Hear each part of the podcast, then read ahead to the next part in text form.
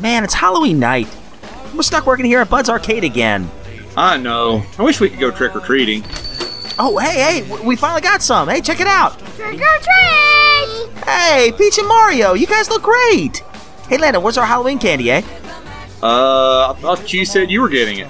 Oh, take off. I didn't. You did. You no, did. no No way. Get out of here. Well, just look, look, look, quick. Just, just give them what we got lying around the arcade, okay? On it. Oh, hey, did you two know that there's another princess in the Mario games? Her name's Princess Daisy.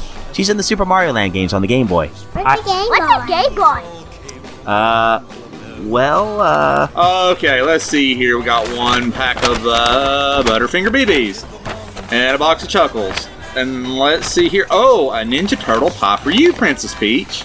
And for you, Mario, um, some all lime Skittles and some candy buttons to go along with these here candy cigarettes. oh, and uh, here's an Ecto Cooler, and uh, uh, hang on, let me dust this one off a little bit. Uh, and a uh, brownie soda. Uh, here you go. Are these real? Yeah, are you guys trying to poison us? These kids, they say the darndest things. Yeah, so cute. Happy Halloween. Then they proceed to egg the arcade. These turtle pies suck! These all lime Skittles are horrible! It's like I'd rather have fruit.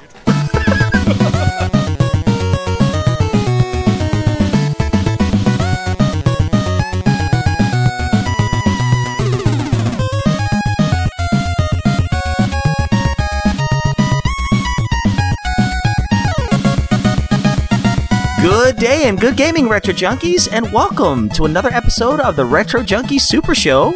I'm your host, Rob, and join with me, as always, is my main man, my partner in retro gaming crime, Mr. Landon Long. How are you, host head? Hey man, doing great, doing good. Uh, Merry Christmas. How are you doing? Merry Christmas to you, man. Uh, uh, well, I, I guess we should say Happy Halloween, Happy Thanksgiving, and Merry Christmas. We're doing a three in one, eh? That's right. We're doing uh, we're doing uh, Kwanzaa Queen and trying to think what all they said on the Zarbon's Masterpiece Theater because Napa he didn't Oh, celebrate regular gosh. holidays. He celebrated uh, Hanukkah and Hanukkah Ween and Now, is Newgrounds officially retro now? It's got to be getting close. It, it's got to be. I mean, it was like early 2000s, so 20 years ago. I would say it is. Oh my goodness! Yeah, I remember watching. Uh, what was it? Eskimo Bob from the early 2000s, and there was a couple. like instead of Dragon Ball Z, it was there was Lizard Sphere X and a few others, and oh, they take me back. Oh, and my favorite was um, Skeletor's Bakery. Oh, Skeletor's Bakery was good. I, I waited for the longest time for that third one to come out, and never did. I love the theme song. Oh yeah, yeah. When your life just turns to crap and there's no one else around. Oh well, welcome to another episode, guys. We're so sorry it's taken so long. I don't know if you can tell from my voice, but we have had sickness and we have been through the ringer in the last couple of months uh, in the uh, in the old Luther household. But we're finally back, and we want to do one more episode before uh, the year's out. And as for recording this, it is December nineteenth, and we we, we got a lot of things we want to kind of talk about, but the, the sad thing is, and this is my fault, I really wanted to go big for Ghostbusters. I really did. And I had all these skits planned and all these things I wanted to do. And then life got in the way, and uh, I just didn't get the time to really prepare for it the way I wanted to. And, and, uh, Lan and I just talked about it today, and we thought we would maybe do a winging it instead and just, just kind of sit back, catch up, because Landon, you and I haven't talked in a while. It's, it's been a little bit. I know. I've not talked to anybody. I've been busy with basically life, like you said. I, this Oh, is like the first time that I've had some kind of free time in a long time, actually. Absolutely. Oh, you know what? And I will say this: you got a, a pretty big story to tell. The last time we recorded, we did our Ghostbusters skit like two months ago. It was so cool because. It, it was so cool because uh, right afterwards you told me that you were going to surprise Lola with a Disney Disney World trip. So how did it go, man?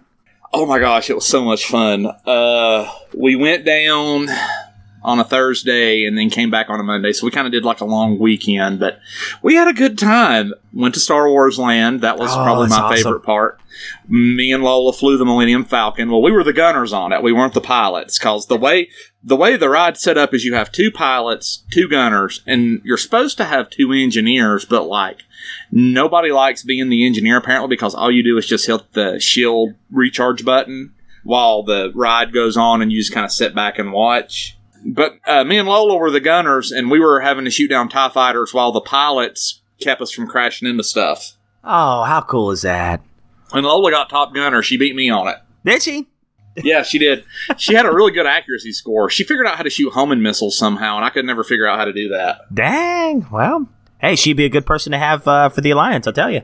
She would, and that whole that whole ride is so it's so immersive. Like I took pictures of everything, like the inside of the Millennium Falcon, like the the cargo and the crew area is just like in the movies. Oh, that's so cool. And it's even got the little table where they played like chess. It's got that little table Oh, and cool. the, the seats around it. Like I got a picture of Lola sitting at the table there. But we did that. Uh, Lola got to build a lightsaber, which was her favorite thing to do there. Which they they kind of they really they really do it up. Like they really play into the whole show and the whole everything because you know I came in and I had a uh, I had a Darth Vader T-shirt on. Hmm. And the little guy that takes your information to do the, the lightsaber building, he walks up to me, and it's all this is taking place after the Empire has fallen, supposedly in Star Wars land. And he walks up and he goes, Ah, he said, I see another admirer of Lord Vader. He said he was one of my favorite Sith Lords to study after the after the fall of the Empire. And I'm like, oh my gosh, this is so cool. Hey, He's like in character talking to you about it. He was in character about it. And you know, you go in and you make the lightsaber, and what was funny was everybody that went in to make the lightsaber was like our age and older. Lola was the youngest one in there, like the only kid making the lightsaber. Oh, that's great. So you're training that young Padawan right. That's right. And they they do a thing where you choose your crystal and they open this like tray up and there are little crystals that determine the color of your lightsaber and they're glowing inside the tray and you Oh, pick one and the whole time Lola looks at me and she goes, "Are those crystals magic?" I said, Yes. "Yeah, they've got the force in them." and they do like a whole big history of the Jedi and the Sith who used the different color lightsabers, and it, it was it was a really big production. It was really cool. Oh, that is so cool. That's that's the thing I think I'm the most excited for. Uh, my my wife and I we're gonna try to save up and uh, hopefully by this time next year take the kids to to Disney World and stuff. But my wife uh, we signed up for the like build a droid thing that uh, I think apparently you can do too. Yeah. So, oh man, it's gonna be so fun. It's gonna be so fun. But it, it's still a long ways out. But man, that's gonna be a dream come true. Save, save your money for Star Wars Land. It it's worth it. and Slinky Dog Dash, I rode that too. I love that. oh, that look that looks fun. I saw I saw a video on that. Yeah. Toy Story Land was really cool. Oh, so cool, so cool. Yeah, we, we watched the uh, holiday. There's like the, this holiday mystery like contest that they do on Disney Plus, and they were showing showcasing that. You know, there was like two teams went to Star Wars Land, and then two did the Toy Story thing, like the challenges on it. It was really good. Yeah, Star Wars Land, if you get a chance to go, like, we went, but like, Lori and her mom didn't know a whole lot about Star Wars, so they didn't want to hang around. So it was just basically me and Lola walking around. Oh, But we got a we got a blue milk, which was really good. cool. We got a blue milk and a green milk. Green milk was an acquired taste, but the blue milk was really good. um, did the lightsaber, rode the Millennium Falcon, uh, saw Chewbacca and waved at him. Oh, awesome. there were uh, there were first order troopers walking around, and they are so vicious with their their cut downs. They're very quick witted. I love it. Do they call you Rebel Scum? no, they were actually like I had a Darth Vader shirt on, and they were all kind of like ah another supporter of Lord Vader. Very good. Move along. But like there were kids there wearing. Uh, you know, alliance T-shirts and stuff, and they would look at him and they'd go, "We're watching you. We're watching you, little boy in the red shirt." and, and he looked and he kind of got and the kid's eyes got real big and he's like uh am i in trouble and they're like Not you're yet. not for now that's what they said they're like you're not yet but move along. oh, that's gonna be great. I'll take. And you know, our kids are gonna be the perfect ages. My daughter, um, she'll be four, and then my son will be six, uh, going on seven. Actually, he'll be six next week. He'll be almost seven, but he'll hopefully be young enough to be like, oh my gosh, this is this is real. This is incredible, uh, and Oh, and you know, old enough to remember it. It, it's worth going. Lola, she loved it. Like she's already wanting to go back, so we're we're trying to figure out a way to try to save up money and pay this Ah. off and go back in another year or two. I absolutely love that. That video that y'all did was so good because she literally had no idea what was going on when you're uh, when Claudia showed up. That was great. Oh, I know. Yeah, she was she was super excited about that. She was more excited about the plane ride than anything. That's awesome. Well, speaking of Star Wars, um, my wife and I we decided to watch Empire Strikes Back yesterday, and you know we I, we started thinking about it. it's like you know there's a lot of snow on the planet Hoth. Is it a Christmas movie? I don't know. I think it is. I remember uh, USA used to show a Christmas Day marathon of the first three, like over and over and over again for like 24 hours. Oh yeah, I mean it, it put me in the Christmas spirit. I was I was really enjoying it, and my daughter she actually likes to sit through it. Oh, and the funny thing is, my wife had I don't think she'd ever sat through the whole movie Empire Strikes Back, but she'd seen the um oh the bad lip reading one uh the song you know with Yoda uh Seagulls. the seagulls the seagull song yeah. So every scene, you know, the, almost every scene from that song is from that movie. she was like, "That's not what he's supposed to say." yeah, I was dying laughing. Uh, she was so funny, but yeah, we watched that yesterday. And um, speaking of Star Wars, uh, this kind of leads perfectly into the retro games we've been playing. The Knights of the Old Republic uh, is on the Switch now, so I've been playing some Knights of the Old Republic a little bit. Man, I forgot how much I enjoyed that game. Um, I did such a good game. Oh, so good. I remember when that came out on the Xbox One. That was that game and Halo were the two reasons I, I played it, and Metal Slug. Metal Slug's a good one, but I'll tell you, I've I've seen uh, Knights of the Old Republic. Uh, our buddy Casey used to play that pretty hardcore. Mm-hmm. Oh, I yeah. think he knows. I think he knows every ending, every branching path that you can do. Like that was his goal to keep playing it over and over until he got every possible ending and, and wow. way to get there. That, that takes some time to do that. That takes a lot of time. That's not a short game. I think I asked him once. I said, "How long does it take you to usually go through a playthrough of that?" And he said, "Well." He said, if I take anywhere from nine to ten hours to sleep, he said, usually about three and a half to four days if I just play that straight and do nothing else. Wow. That'd be tricky to do nowadays, right? Dude, I couldn't do that. I, I could barely play for an hour. Like, I tried to play on PC the other day, and I'm like, oh my gosh, where's the Mhm. dad option that tells me what happened in the story so far? Yeah, we really need that feature nowadays. I'll tell you. It's cool to play that portably now. So, uh, it was funny. Uh, my son he recreates everything that he sees on the TV, Mhm. and I had to be careful because you know there are some blaster scenes. Like I was doing the dueling for one of the Hutts, and uh, kind of forgot that you know it gets a little violent. I mean, but yeah, my son he he ended up uh, building two blasters with paper, and he was doing like a blaster duel. I was like, I don't know if I should be playing this in front of him. But it was pretty cool and impressive the blasters he made. He'll be the fastest blaster around. I mean, he'll be able to outdraw Boba Fett and everyone else. Hey, that's right. Hey, you gotta do something for a living. Yeah. I mean, yeah, we gotta make a living somehow. Working for the Hutts. That's it. Uh, and let's see, what else have I played? Oh, I played another sh- game called The First Tree. Now this isn't this isn't retro. This is a newer one. It's an indie game on the Switch. I've been playing that and really liking it. It's it's like this crazy kind of dreamlike game where you're playing at the as this fox and you're collecting these these orbs and it's a beautiful beautifully designed game but as you're collecting these orbs you're hearing the story of this this guy talking to his wife about his childhood and how he keeps having this dream of this fox and he doesn't understand why so you're kind of playing as the dream itself and hmm. the more orbs you collect the more you find out about the guy's backstory and it's kind of a sad story but uh, my wife just beat it. We bought it a couple days ago. She's already beaten it, and and she said, "Oh my gosh, it's one of the best games she's played." Um, so been playing a little bit of that, and Shining Force, of course, with uh, Thanksgiving being gone, and uh, a little bit of Pac-Man '99, and watching a ton of G4 that's on YouTube and on uh, Twitch TV. So it's it's been so awesome to kind of sit back and play a few games in the last few last few months, man. So, what you been up to? Oh gosh, uh, you'll like this. The other night, I took off work to to go to do some family Christmas stuff here a day or so ago, and that night I got the the itch to play uh, Turtles the arcade game. Not, Oh, not the. NES, but like the actual the arcade game, and I have it on. Uh, I've got one of the little PlayStation Mini, the little classic minis, and I Yeah. have it kind of jerry rigged to where you can play other consoles on it and other like downloaded PlayStation ROMs and stuff. That's how we played Blue Marlin and uh, Suikoden 2 that day. oh, no way. Yeah, I modified it some more to where you can play Nintendo, arcade, uh, TurboGrafx, Game Boy, Super Nintendo, and Genesis games on it now. Oh, that's awesome.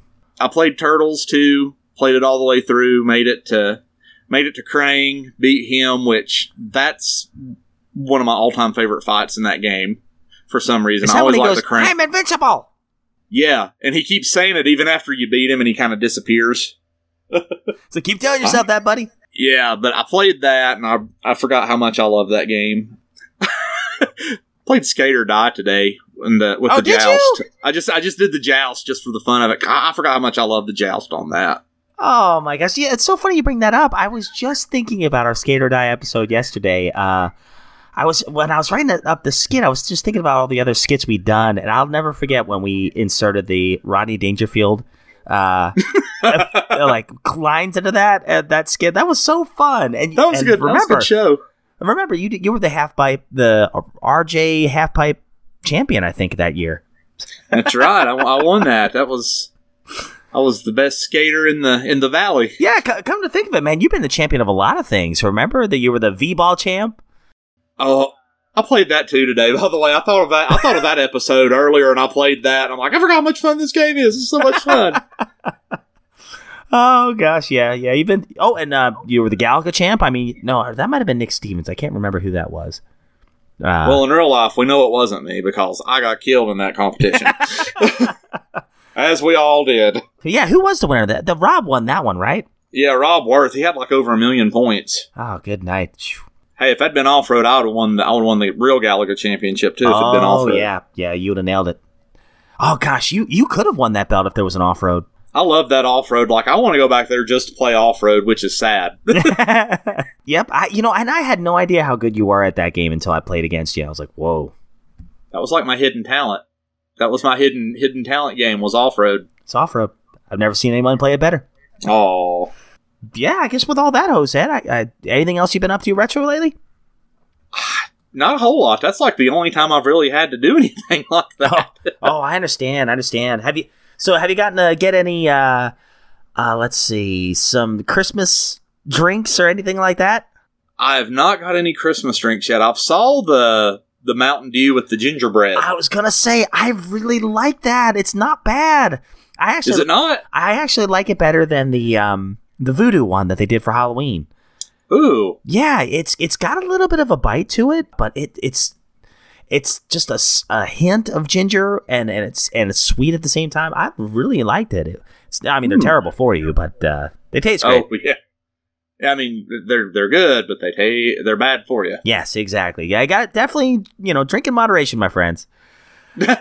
All right. Well, s- speaking of uh, moderation, well, we can't moderate with wings, eh? But you hungry? You want to go to stands? Let's do it. All right, let's go.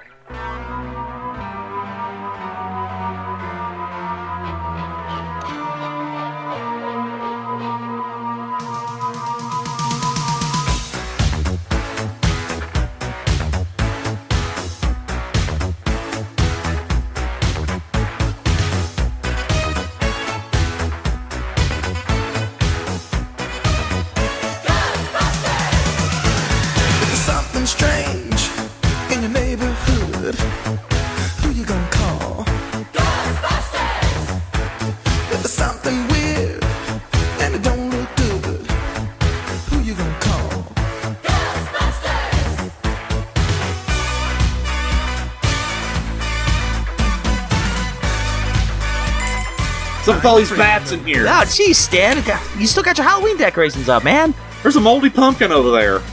Yeah, well, you know the uh, I got those pumpkins, uh, you know, uh, five for a dollar, and I'm not gonna waste five dollars on a pumpkin. You know, I'm just gonna let it sit out here till it goes away. Oh, jeez. Well, all right. Well, It's good to see you too, Stan. Yeah. It's like, yeah, whatever. You guys want cigarette butts or no cigarette butts? All right, guys. Well, uh, let's see, Lando. Uh, let's see. Since we're talking about Ghostbusters, what kind of wings you gonna get with uh, with your meal today, eh? I think since we're talking about Ghostbusters, and I'm gonna I'm gonna try to be brave. I'm gonna get ghost pepper, uh, Ooh. ghost pepper wings. Ooh, I think I'm gonna do marshmallow fluff wings. You know, where I just Ooh. it's a plain wing, you just dip them in the fluff, eh?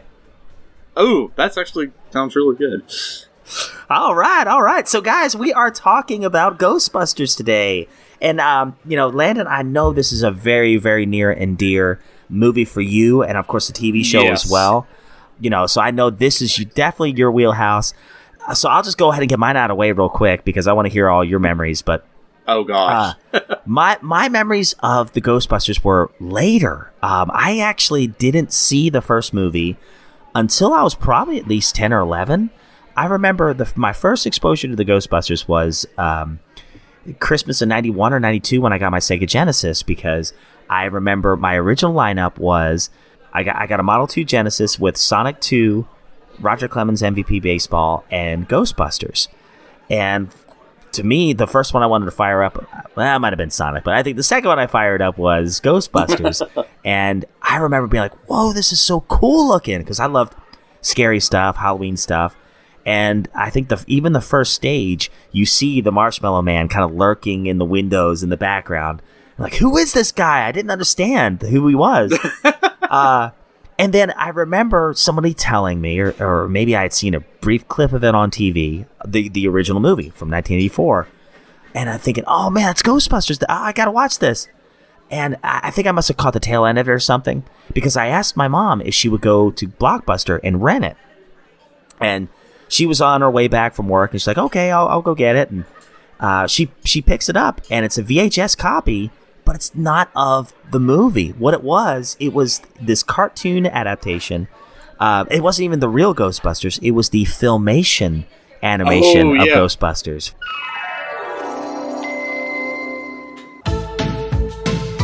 Let's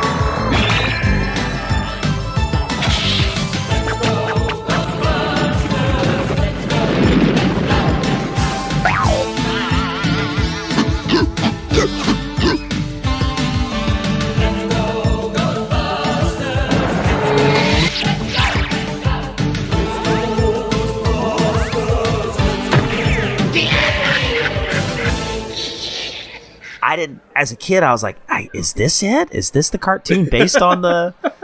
Uh, so I put With it the in. gorilla. Right, with the gorilla, right? And so I put it in. I'm like, this is pretty cool. I, I, actually remember enjoying it, but I found out real quick, no, that's not the same one. Uh, and then I think maybe even for my birthday or. No, no, no, it was Christmas. And it might have even been the same year that I got Ghostbuster for the Genesis. I got the Firehouse uh, with the slime that you pour over top and it would just ooze down. And again, I didn't really understand it, but I thought it was really cool until the slime got all over the rug and my mom got mad at me. so, so uh, yeah, but that was it. And then later on, I found out the Ghostbusters. I cannot even tell you the first time I really watched it, like sat down and watched it all the way through. But for me, I didn't really start appreciating it more until I was an adult. But I know this one for you was like a deep rooted thing. So Dude, it was uh it was pretty much like one of the first big I guess fandom franchises that I remember getting into as a kid. You know, I, I didn't really see the movie. I was probably about four or five when I saw the movie with my folks, and I thought it was cool that they fought the Marshmallow Man and, and they had all these cool ghosts and stuff. But like, I didn't get the humor or the really the whole story or anything in it. and it was around. Let's see. I want to say didn't two came out in '87, I believe. Yeah. because I remember the big marketing campaign for two because I was just kind of starting to form memories from around that point. I was about two and a half, three years old during that time. I remember the Hardee's in our town did like a Ghostbusters like promotion where if you got like a large drink, you got a free movie poster. So I had the, the Ghostbusters 2 with the ghost giving the, the, the kind of peace and two sign poster up in my room when I was a kid next to my Nintendo poster that I had up over my bed.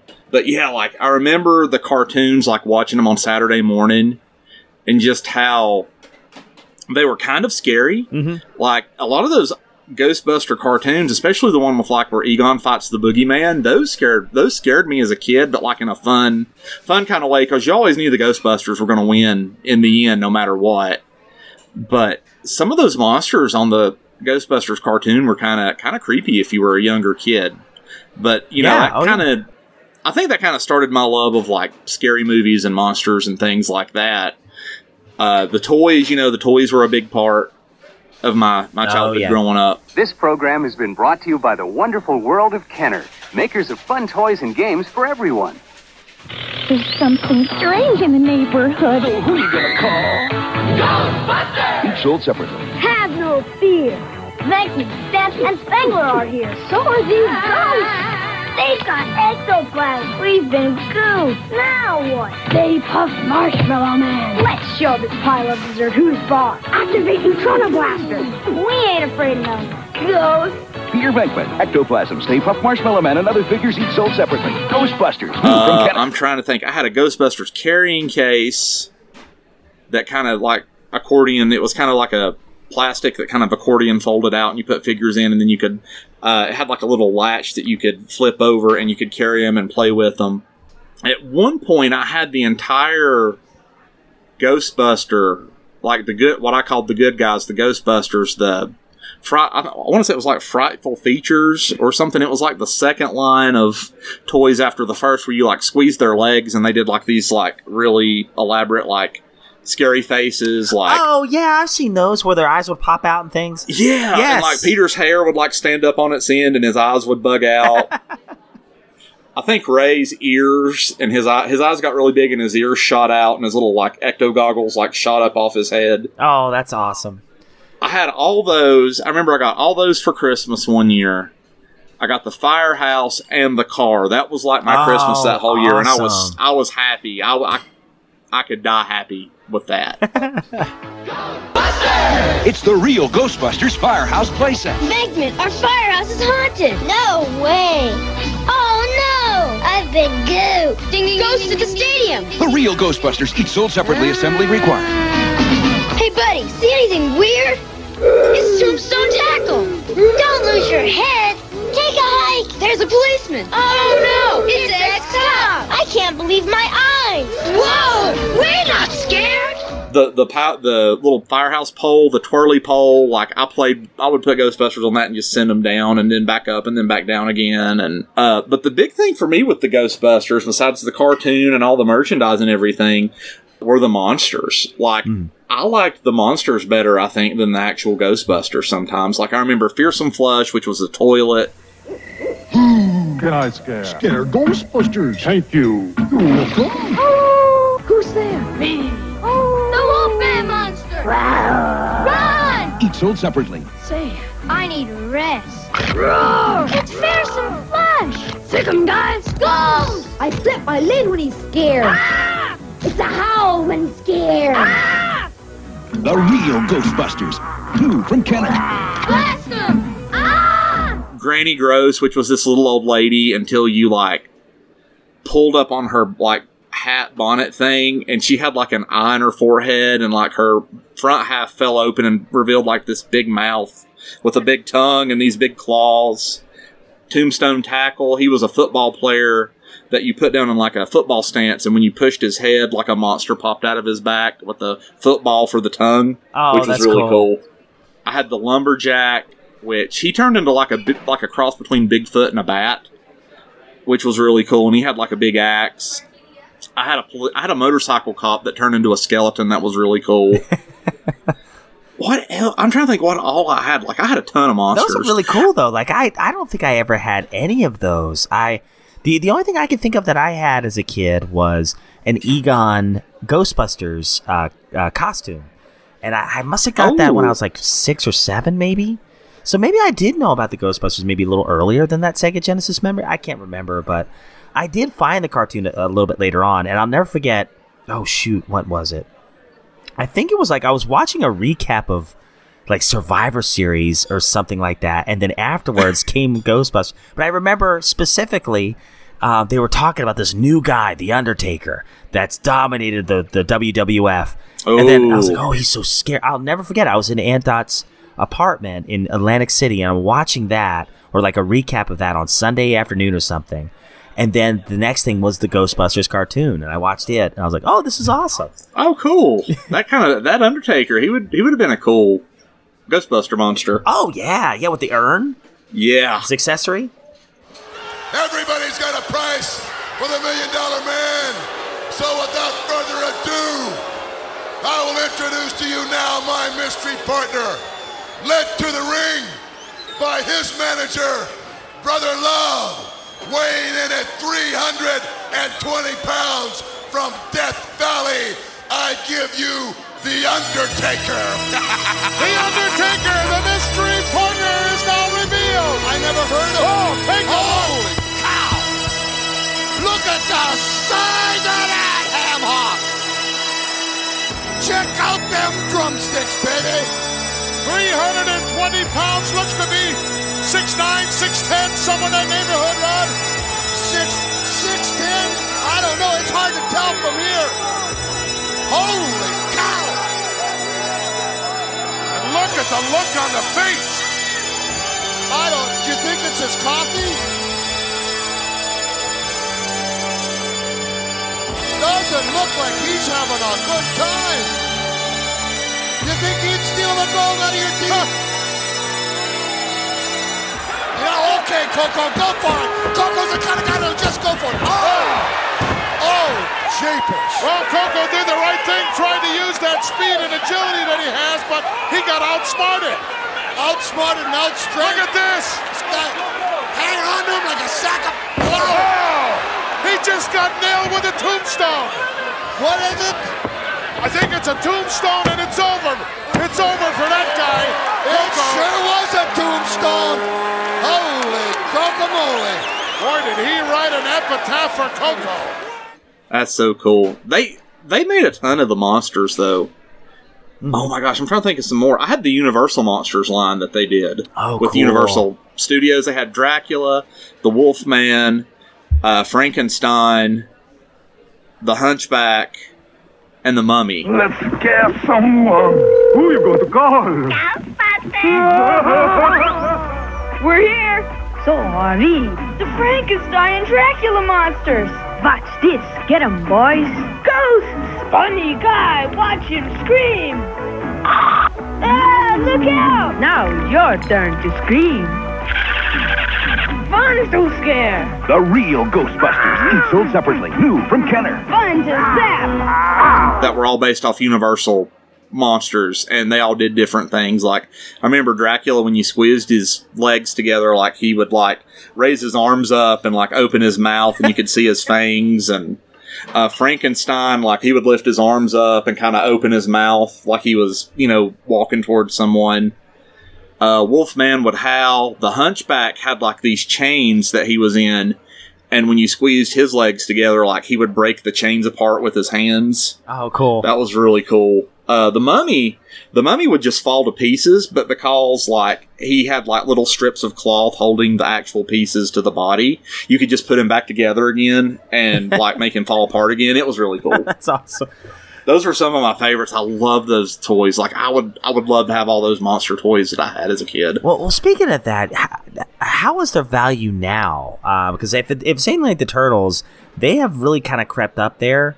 Uh, but I mean, can you go on eBay and get them for a decent price, like a, a carded figure for like 20, 30 bucks, or is that pretty much rare? Uh, I mean, I think let me let me just take a look because I know I know that uh, Walmart did a re-release Yeah. of Fearsome Flush. Yeah, I saw a bunch of them. Uh, th- there's a bunch at the Walmart by my house, and uh, they had the oh shoot, what do they call it? The the proton packs. They had Yeah, the um, it's the thing that Egon carries around. I forget what that's called. the PKE meter. Yes, that's it. That's it. They had that and um and a couple of the carded figures, and they looked great. It was the original packaging. It looked like, or you know, a remake of the original packaging. Yeah. looked really cool, and ten bucks, and they were still fully stocked um, as of last Friday. I bought the Ray in the re-release series because I could find any Ghostbusters figures around here except for the original, the first line of just the regular Ghostbusters. Oh wow! So I found Ray at Walmart, and I'm like, yeah, I'm picking him up. I never had him as a kid, and I always wanted him or Peter. So, um, some of the loose lots here on eBay, there's a lot of twenty for 125 dollars. Uh, the Universal Monsters set is like 50 bucks on here right now. That's not too bad. Wow. Let's see who else have they got here. They've got the carrying case. Just the carrying case is 20 bucks. Well, that's that's not bad at all. I know, like it's not it's not too bad. They've got the original Ghost Trap. I had that. I love that toy. 78 bucks. That's not the one we stepped on it and it would open up. Yeah. Oh, that's awesome. And it came with a little glow in the dark like monster that you could put on it and it would suck it it would like fall into the trap. I had the uh, I had the trap and the proton pack too as a kid. Each sold separately. Proton pack ready. Ghost poppers loaded. You scared? Never. You first. PKE meter reads a class 3 ghost. It's Stay Puft Marshmallow Man. Rooster. Oh no, another one. We ain't ghosts. Zappa. We ain't afraid of them. Ghosts. Proton Pack and Ghost Popper Gun, each sold separately. The real Ghostbusters. From Kenner. Oh, I I, I might have. Ah, shoot, I don't think I did. No, my neighbor had the proton pack, and I remember thinking it was so cool looking. I had the proton pack. I had one that they called the Ghost Popper. Really? and it was a like a little gun that had a slide in it and you pulled it back and then pushed it forward real fast and it had foam bullets in it that shot out of oh the front of it yeah, yeah. They had they had those for sale at Walmart too. I think they re released those. oh the ghost popper was great my i drove my dad crazy with the ghost popper Scare him with it. oh no i would like shoot him and he'd be like quit shoot me with that toy he wasn't that nice about it though he probably used a couple other colorful words to tell you to stop. uh yeah yeah he, he did and, I, and I, I got the message oh, Man, gosh. looking at some of these old toys, like I had a lot of these. I had the Garbage Man. He was a garbage man that turned into a uh, a fly man when you put the garbage can on his head. He like turned into this man that was like half fly, half man. Oh, that's so cool. I mean, if you really think about that too, that with the Turtles, I mean, there's so many similarities between the two franchises and how outlandish their toy lines were, but they Yes. it worked, and there were so many cool character designs that you know made it as the figures, and uh, they're kind of iconic now. I know that was that was Kenner back in the heyday, man. Like Kenner action figures were. I don't know. Like for me, they were always the top of the line. Like if I saw something was a Kenner figure as a kid, I'm like, oh, this is going to be fun to play with, and it usually was. And Kenner, did they do some uh, Star Wars toys too? I know Hasbro did some. I think what happened is Kenner did started them, and then they sold out uh, and sold to Hasbro, and then Hasbro bought the the licensing and everything for them. Okay, gotcha, gotcha. But yeah, Kenner did those. Uh, Kenner did Ghostbusters. They did starting lineup figures, which I love those too, but I could never find them.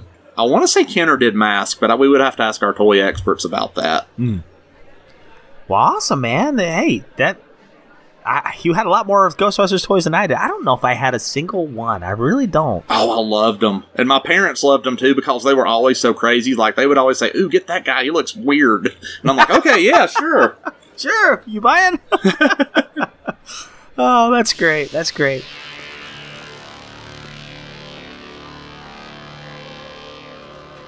Ghosts. Hello, Ghostbusters. They're real. You do? You have? They're here. We got one!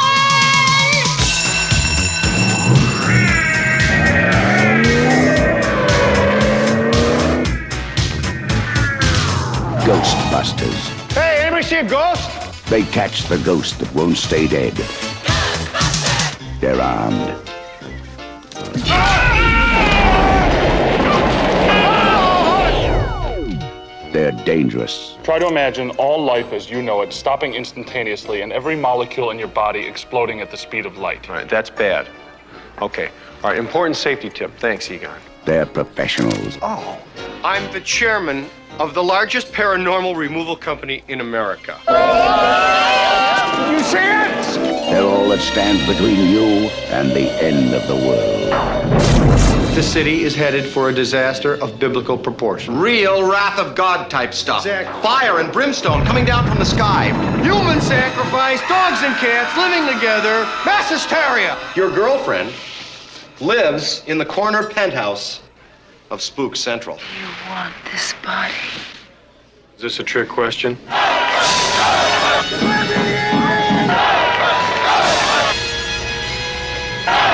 Got your stick? Hold! Beat him up! Smoke him! Make him hard! Ready!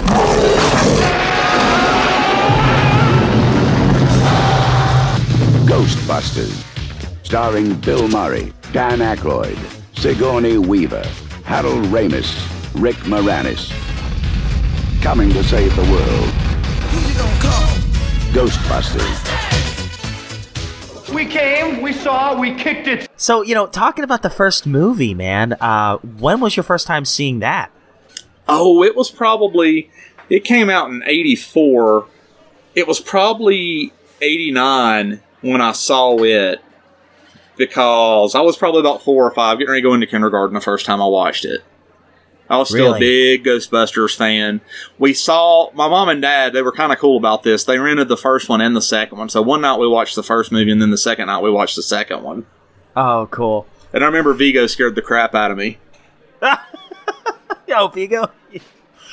I, I remember I remember the second movie being on HBO a lot and Showtime a lot through, when I was a kid. Like I remember seeing Ghostbusters 2 way more than I saw the first one uh, growing up. But then as a, you know, teenager I saw I started watching the first one and realizing how much more I, I, I appreciated the first one than the second one. I think I like Uh, the first one a little bit better than the second.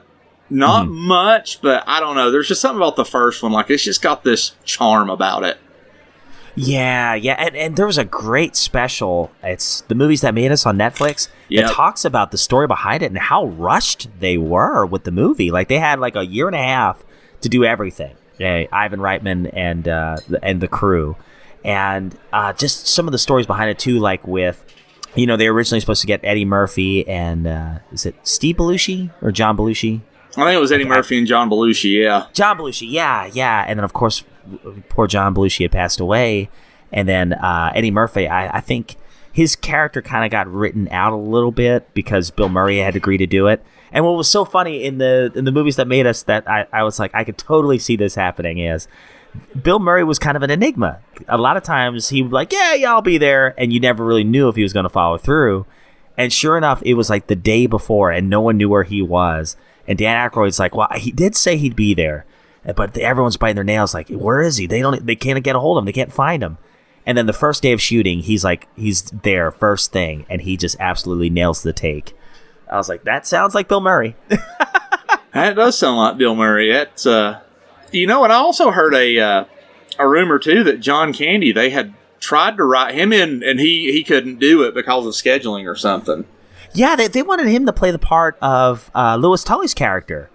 Oh, that have been that, that could have been cool. I don't love- know. I don't know how I feel about that because Rick Moranis is that character. Like, Oh, oh, so good. oh, geez, Dana. oh, Dana, would you like to stop by for a mineral water or something? See, I don't think that part works unless you have a little guy who can play it like a little dorky nerd like he did. Yeah, yeah, and, and I heard that he actually brought a lot to that character. Like he wasn't that character wasn't originally when Dan Aykroyd wrote it. Um, supposed to be that way. Uh, and I think Rick Moranis kind of asked, "Hey, can I can I play him like this Yeah. a little bit?" And he nailed it. He's so good with it, and especially his slicked back hair and everything. The Nova Scotia salmon. Yeah, I got these salmon. I got these Nova Scotia salmon, and I'm just using it as a tax write-off. Nice dog. I hope uh, maybe I got a milk bone. Oh, and he was good in the second one too, oh yeah, when where he's on, to the where they're in court, and he's like, you know what? I don't blame these guys. You know, I turned into a dog once and they helped me, and I don't hold it against them that they turned the power out in the city. I was stuck in an elevator for three hours and I held it, and I had to make, but I don't hold it against them. and then Harold Ram- uh, or Egon, he goes, "Very good, Louis. Short but pointless." I turned into a dog once and they helped me. Thank you, Your Honor. oh gosh, I love I, I love every scene he's in in, in any of the movies. Uh, but Oh. so, well, so speaking of scenes, like what are your favorite scenes from the first movie? Um, you know, I know there's probably like every other cut seems like a good one, but um, yeah, just just quick impressions. What are the first things that stand out to you? the uh, the Lewis getting turned into the into uh, Vince Clortho, the Keymaster. Yeah, get it when he gets chased. Yeah, and then when Egon's got him, and he's like, "Would you like some coffee? Would you like some coffee? Yes, have some. Yes, have Yes, some. Have some. I like that. Um, I love it when they're chasing him. He's in front of, of uh, this beautiful restaurant. These people are eating, and poor Louis Tully's getting attacked by this giant demon And dog, and nobody. Nobody helps him. and I love when he runs up to the horse and he's like, "Don't worry, soon goes we're coming. All the slaves will be set free." And he runs off. yeah, and then the guy's like, "What an a hole." Yeah. Oh, oh gosh, I, I, love, love it. when I love when Winston is talking to the, I think it's the judge or the mayor, oh, and he goes, Yep. "I just got to say, Your Honor, I have seen that'll turn you white." And the guy, and, like, he- the judge is like, or he's trying not to laugh, and that's. oh, and I, and I heard there were so many, um, uh, so many scenes that Bill Murray had kind of improv, like the the scene where he walks into Dana's apartment, and the first thing he does is lift the little um, key case of the piano and plays the highest notes, and he goes, "They hate this. They hate this." I don't think that was a line that was written in the script. He just made that up as he went. I'm like, he's a genius. Really sets a tone for the kind of character he is for the whole series. It's great. Yes, it does. The one of the things I always think of too is where uh, Ray's talking to Louis after they've you know beat Gozer, and he's like, "You have just been part of one of the largest paranormal activities since the Tunguska blast of whatever, whatever." And Louis Tully's just like sitting there, he goes, "Oh wow, that, that's great." That's great. That's great. Yeah, I mean, and, and that's the supporting cast was so good. I mean, you have Janine Melnitz. Of course, you've got um, Ghostbusters. What do you want? Ghost. I've quit better jobs than this. uh, I like- was like, type something. We're paying for this stuff. You got those bug eyes. Hey, Janine, sorry about the bug eyes thing. I love when Winston shows up. They're like, "Do you believe in paranormal, the Bigfoot, the lost city of Atlantis, and blah blah blah?" And he goes, "Lady, if there's a paycheck involved, I'll believe anything you tell me. I'll me." believe anything you say. yeah, I found out that the, he was supposed to have a much much bigger role, but then through all the rewrites and everything, that he his his character was cut down a lot. Um, where where we don't see him for a good like 20, 30 minutes into the movie. Oh, but he makes up for it in this newest one so much. What are you doing here in Summerville anyway? Honestly, my mom won't say it, but we're completely broke. And the only thing that's left in our name is this creepy old farmhouse our grandfather left us in the middle of nowhere. Why'd you bring me up here? Entertainment value? What is that? I don't know.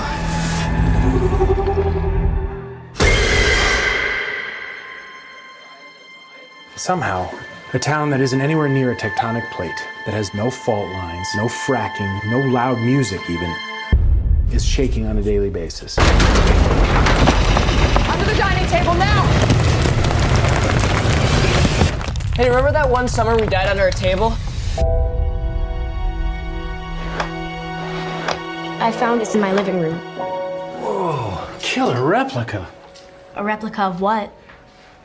A ghost trap? There hasn't been a ghost sighting in 30 years. New York in the 80s? It's like The Walking Dead. Your dad never mentioned this to you? It's just my mom. My grandfather died. My mom says we're just here to pick through the rubble of his life.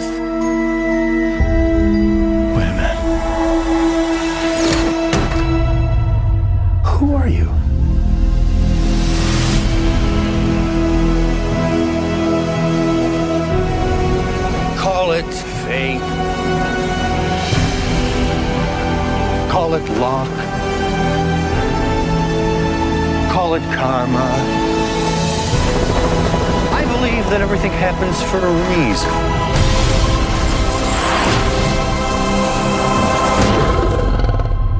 Come on, darling.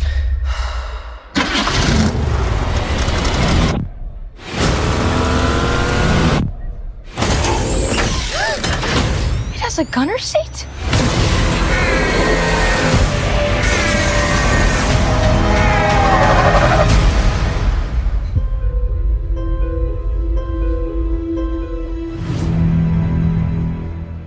Yes, yes. Oh, I can't wait to talk about that. Yeah, I have so many cool thoughts about it, and we're gonna try our best, guys, not to spoil anything. That was such a good movie. That that to me is the logical progression that Ghostbusters as movies should have taken.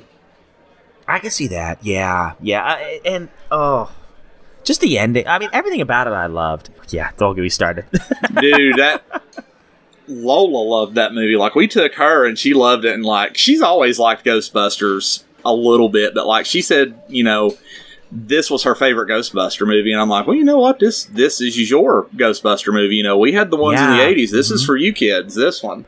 She loved the girl in it. Like she liked the fact that the girl was the main character in it. and she was perfect. That She that was. actress, the little actress that did that, was perfect for that role. And then the the guy that was her brother that's on Stranger Things, he kind of gave the Peter Venkman vibe. He did. He did a little bit. Yeah, like he was the- eh, like he was Peter as a kid. I can see that. Then podcast, he was like Ray, like he was the the kid that knew all the weird, crazy stuff. and they were perfect together. And then Paul Rudd kind of was like your perfect Louis Tully character. He was. And the sheriff's daughter, she was the female Winston. See, that's beautiful. That's it. That's it. That's that's what it is. That's what they've got to do going forward. Are those those four? See, I don't know how we not spoil this, but we're going to be very, very careful here. Um, the ending. Let me just put it this way: I was hoping for something, but I was like, you know what? E- even if it doesn't happen, I'm gonna. I, I still really enjoyed this movie. And then, you know, it was getting close to the end of the movie. There's like 10, to maybe 20 minutes left. You can kind of sense that it's almost over. And your main heroes are in trouble. And then all of a sudden, you hear this disembodied voice. Oh my gosh. Oh my gosh. And everyone cheered when this the scene happened. Uh it was it was a magical movie moment for me and I'll never forget it I, because I was genuinely surprised. I did not think it was going to happen. And it was wonderful. It was absolutely wonderful. That was a cool movie experience. I'm not going to lie. That that was a that was a great movie experience. Like that, I don't know. It's like Ghostbusters from when we were a kid kind of came full circle in that movie. Yeah. Mhm. but set up to where there can be new fans of new adventures that they could possibly go on. and obviously after the credits, I mean, it does reveal a lot, sets up the groundwork for, for more movies, and I think it would be, would be wonderfully successful. Yeah, I think it was a perfect passing of the baton um, Oh, yeah. to a new generation, and I love what you said that that's that's Lola's Ghostbusters now, that's Grayson's and Lyra's Ghostbusters now. You know, we can all kind of share it. um, Yeah. but this this is their version. Pardon the pun, but we're not trying to be gatekeepers here. You know. That's right. I mean, it's Ghostbusters is for everybody. Like it, it's just one of those like universally loved movies, stories. I feel like like I don't know anybody that doesn't like Ghostbusters. No, I, I've never, I've never met anyone that says this is a horrible movie. I mean, especially the the first movie. Yeah, I mean, you know, even if you don't even like anything like special effects or horror or anything like that, the comedy alone is so good, and the chemistry between the characters. very witty comedy. Like you have to, it's comedy that like makes you think, and then you're like, oh, okay, yeah, okay. Yeah, right. All right, so uh, real quick, just for fun, I found this website that's got a bunch of quotes on it. I'm gonna rapid fire a couple quotes at you. You tell me who said it, okay? Okay. Okay. All right. Uh, you're very handy, I can tell. Janine Melnitz. Yeah, that's right. The failed romance, right, between her and uh, uh, Egon. I collect Yep. spores, molds, and fungus. All right, I, I got one. Um, we both have the same problem. You. That was oh Sigourney Weaver, but I can't remember Dana. Yeah. Dana. Oh, Dana. Hi, Dana. Uh oh, I had a slinky once. But I straightened it out. Egon. Yep. That's a great line too. but I, but I straightened it. You didn't. You didn't. You didn't have any toys as a kid. I had a slinky once, but I straightened it. Okay, so this is this is an easy one for you. We came, we saw, we kicked its tail. I'll just put it that way. That's Peter Venkman. You know, that was an improv line too. I, I did not know that because there was another line, and then they had to reshoot that scene, and then he just busted through the doors and said that line, and Ivan Reitman was like, "Yep, that's the one I want. That sounds good." Yep. That's after they capture Slimer, isn't it? Yeah, for the first time. Yep. Uh, okay, I'll give you another one. Beautiful, you're hired. That was Ray, wasn't it, when he was talking to whenever Very hiring good. Egon? Very good. That's exactly right. I love quote 45. It just shows uh, Louis with red eyes and it says, You will perish in flame, you and all your kind. Are you the keymaster? Oh, uh, that that's, uh, see. I'm try- now I'm getting confused here. That's uh, Louis, Louis, right? No, that was Dana. Oh, that's Dana asking uh, Louis. Louis- sorry. Oh, Louis was Lord. the keymaster. Dana was That's the right. gatekeeper. She was the gatekeeper. Jeez, I should have known that. Jeez, Are you I'm the keymaster? Uh, let's see. Oh, okay. Here's one for you. You are so kind to take care of that man. You're such a real humanitarian. That's Janine when she's talking to Egon about them taking in Louis from I the didn't think about it. police. She flirts with him the whole time. She really does. But then in, in the second movie, she's with uh, she's with Louis Tully. Oh, Louis Tully. He, you know, he got the ladies. He did. He also that was funny when they walked in on him and her making out in that movie. He's like, oh, oh, hey Dana. oh, I, oh, I forgot. Well, the babysitting, right? yeah. There's so many great lines here. I'm looking through this here, and I'm just like, oh man, so many quotable scenes here. Uh, all right, I'll, I'll lay one more on you, man. See you on the other side, Ray. That was Egon. Oh, it says here Peter Venkman. Oh, it was Peter. That's right. Ah, there you go. that was there it you go. because they were they were getting ready to cross the streams. I'll give you one more. I'll give you one more. Okay, I love this town. that was Winston. There you go. When he was covered in all the marshmallows. There you go. He was. oh, I was gonna. I totally forgot what it was. What is this goo? Oh, what was? I can't remember his name. I was just thinking of him. Janosz. Oh, Janosz. Yeah, I like it when uh, Peter tries to shake his hand, and then like Janosz just like holds his finger. Yeah. and Peter's just kind of looking at him like, "Ah, you know, do I say anything? You know, Uh. Vigo always liked his quote that he introduced himself. He was Vigo, the merciless, the whatever, the whatever. He sat on a mountain of, of skulls in the castle of death near the river of blood. Oh, jeez, that's specific. Like, I'm kind of like, you know, I'm seeing this, and this is a really good heavy metal like album cover of a dude just sitting on a on a throne of skulls in the castle of pain. Yeah, yeah, I can see it. Viggy, Vicky, Viggy. So many good ones, so many good ones. And so, guys, if you haven't seen the new Ghostbusters movie, go see it. It is see it. wonderful. And of course, the, the first movie's timeless. The second movie does have its charm. It, is it as good as the first? I think most people would probably say no, but it's still not a bad movie. It's not a bad movie. No, you're not going to be like, oh my gosh, I wish I'd never seen that. It's horrible. Right, right. I, you know, I even remember the Ghostbusters Extreme TV show. I do remember I that. remember that.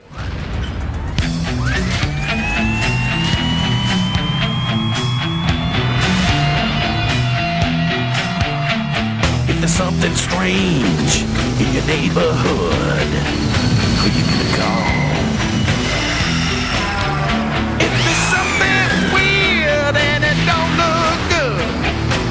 Gonna call?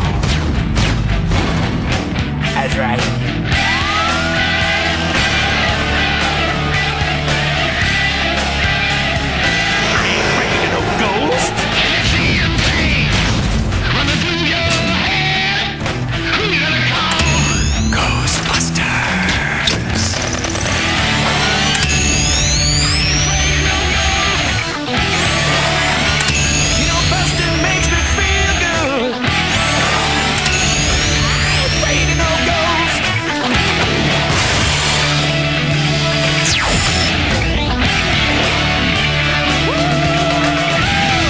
Remember seeing bits and pieces of that. It was okay. It Yeah. wasn't great, but it was okay. I remember um, setting up the TV in my dad's like I had a walk-in closet. It was a pretty big one. I remember for some whatever reason I wanted to move a TV into there. I don't know why. uh, and I was playing Final Fantasy three, and I cut it off, and, and uh, I started watching some Ghostbusters Extreme after that. I remember liking it. It was pretty good. I'm gonna call it the Rob Cave instead of the Bat Cave. It's the Rob Cave where you have your TV in the closet. Quick to the Rob really small. Cave. It was really small. Yeah. But yeah, so with that, host had any uh, last minute memories before we move on to the games we're thankful for? Oh gosh, I if you've never seen Ghostbusters, it's it's not hard to find. Try to try to get it on DVD or stream it or just however you can get it. Watch it. Watch the second one, and then watch Afterlife when you get a chance because Afterlife kind of ties everything together for you.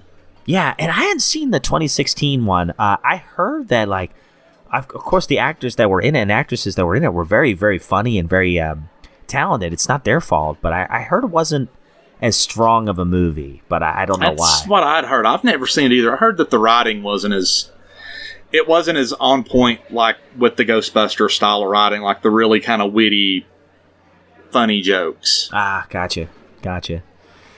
Yeah. So what do you? I guess let me ask one last thing before we move on, my friend. What do you think made Ghostbusters a hit? Like, what do you think is the one thing that just makes it different from anything else out there? the writing, the the heart of the writing, like that movie has so much heart, and then you add into the fact there are people that are like really smart, really good comedic timing actors in it and comedians. It, it's just the perfect storm. Like you have a, a, a like you know you can tell Dan Aykroyd and all the guys who wrote that movie really loved what they were doing and believed in it. And yeah, they didn't have a whole lot of time to, to get it thrown together because, you know, every time they would come up with an idea, you know, the person couldn't make it or they couldn't be there. So they had to go to plan B, C, D, E, you know, all the way down the line until they got something that worked.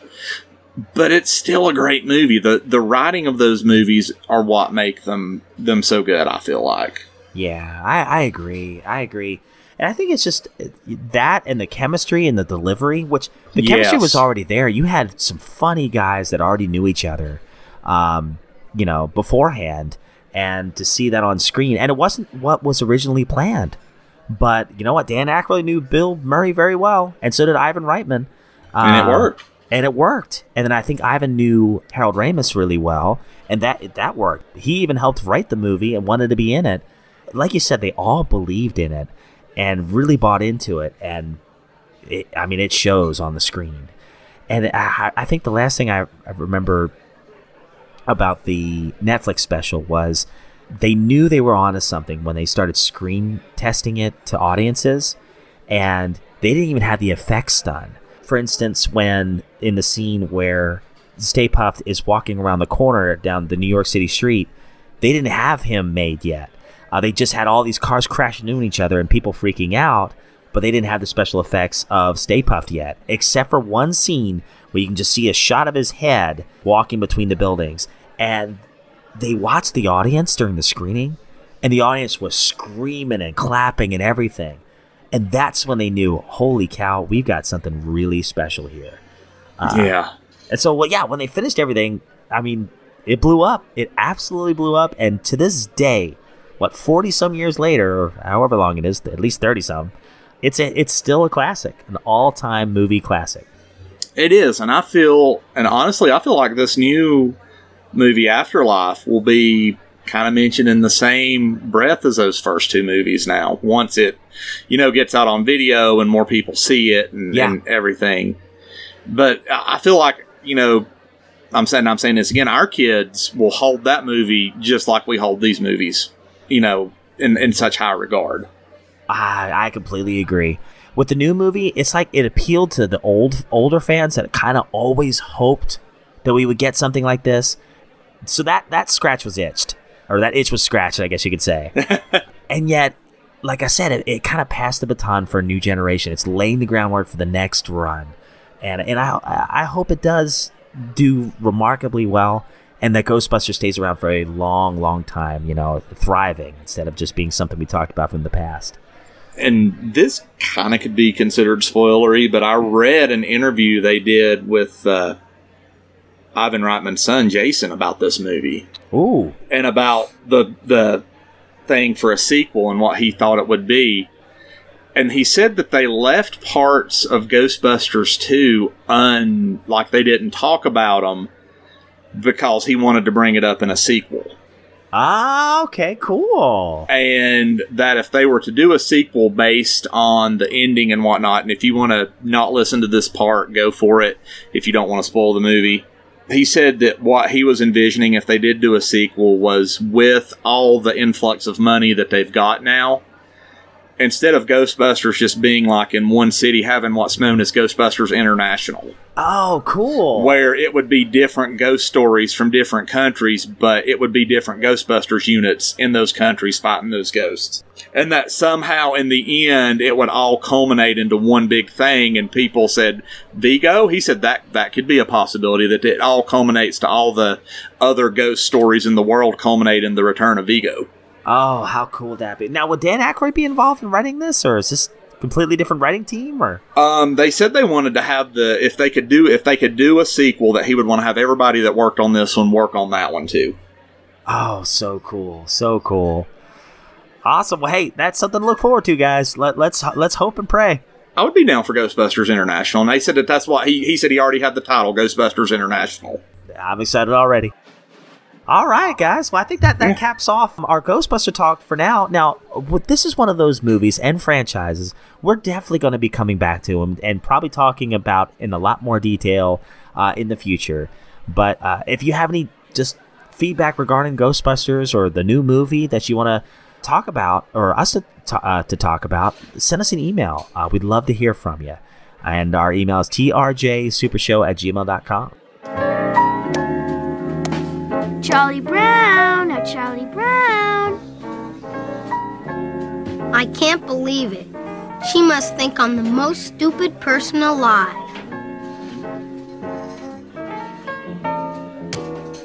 Come on, Charlie Brown. I'll hold the ball and you kick it. Hold it! Ha! You'll pull it away and I'll land flat on my back and kill myself. But Charlie Brown, it's Thanksgiving. What's that got to do with anything? Well, one of the greatest traditions we have is the Thanksgiving Day football game. And the biggest, most important tradition of all is the kicking off of the football. Is that right? Absolutely. Come on, Charlie Brown. It's a big honor for you. Well, if it's that important, a person should never turn down a big honor. Maybe I should do it. Besides, she wouldn't try to trick me on a traditional holiday. This time I'm gonna kick that football clear to the moon!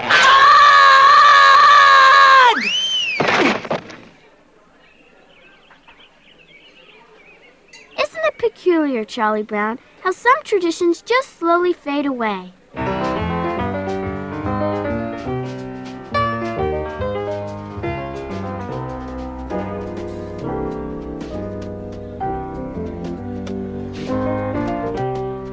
So now, you know, we, we figured since it's been since I think late September since we recorded, or maybe early October, we we had a wonderful Thanksgiving uh, over here. How was your Thanksgiving, Jose?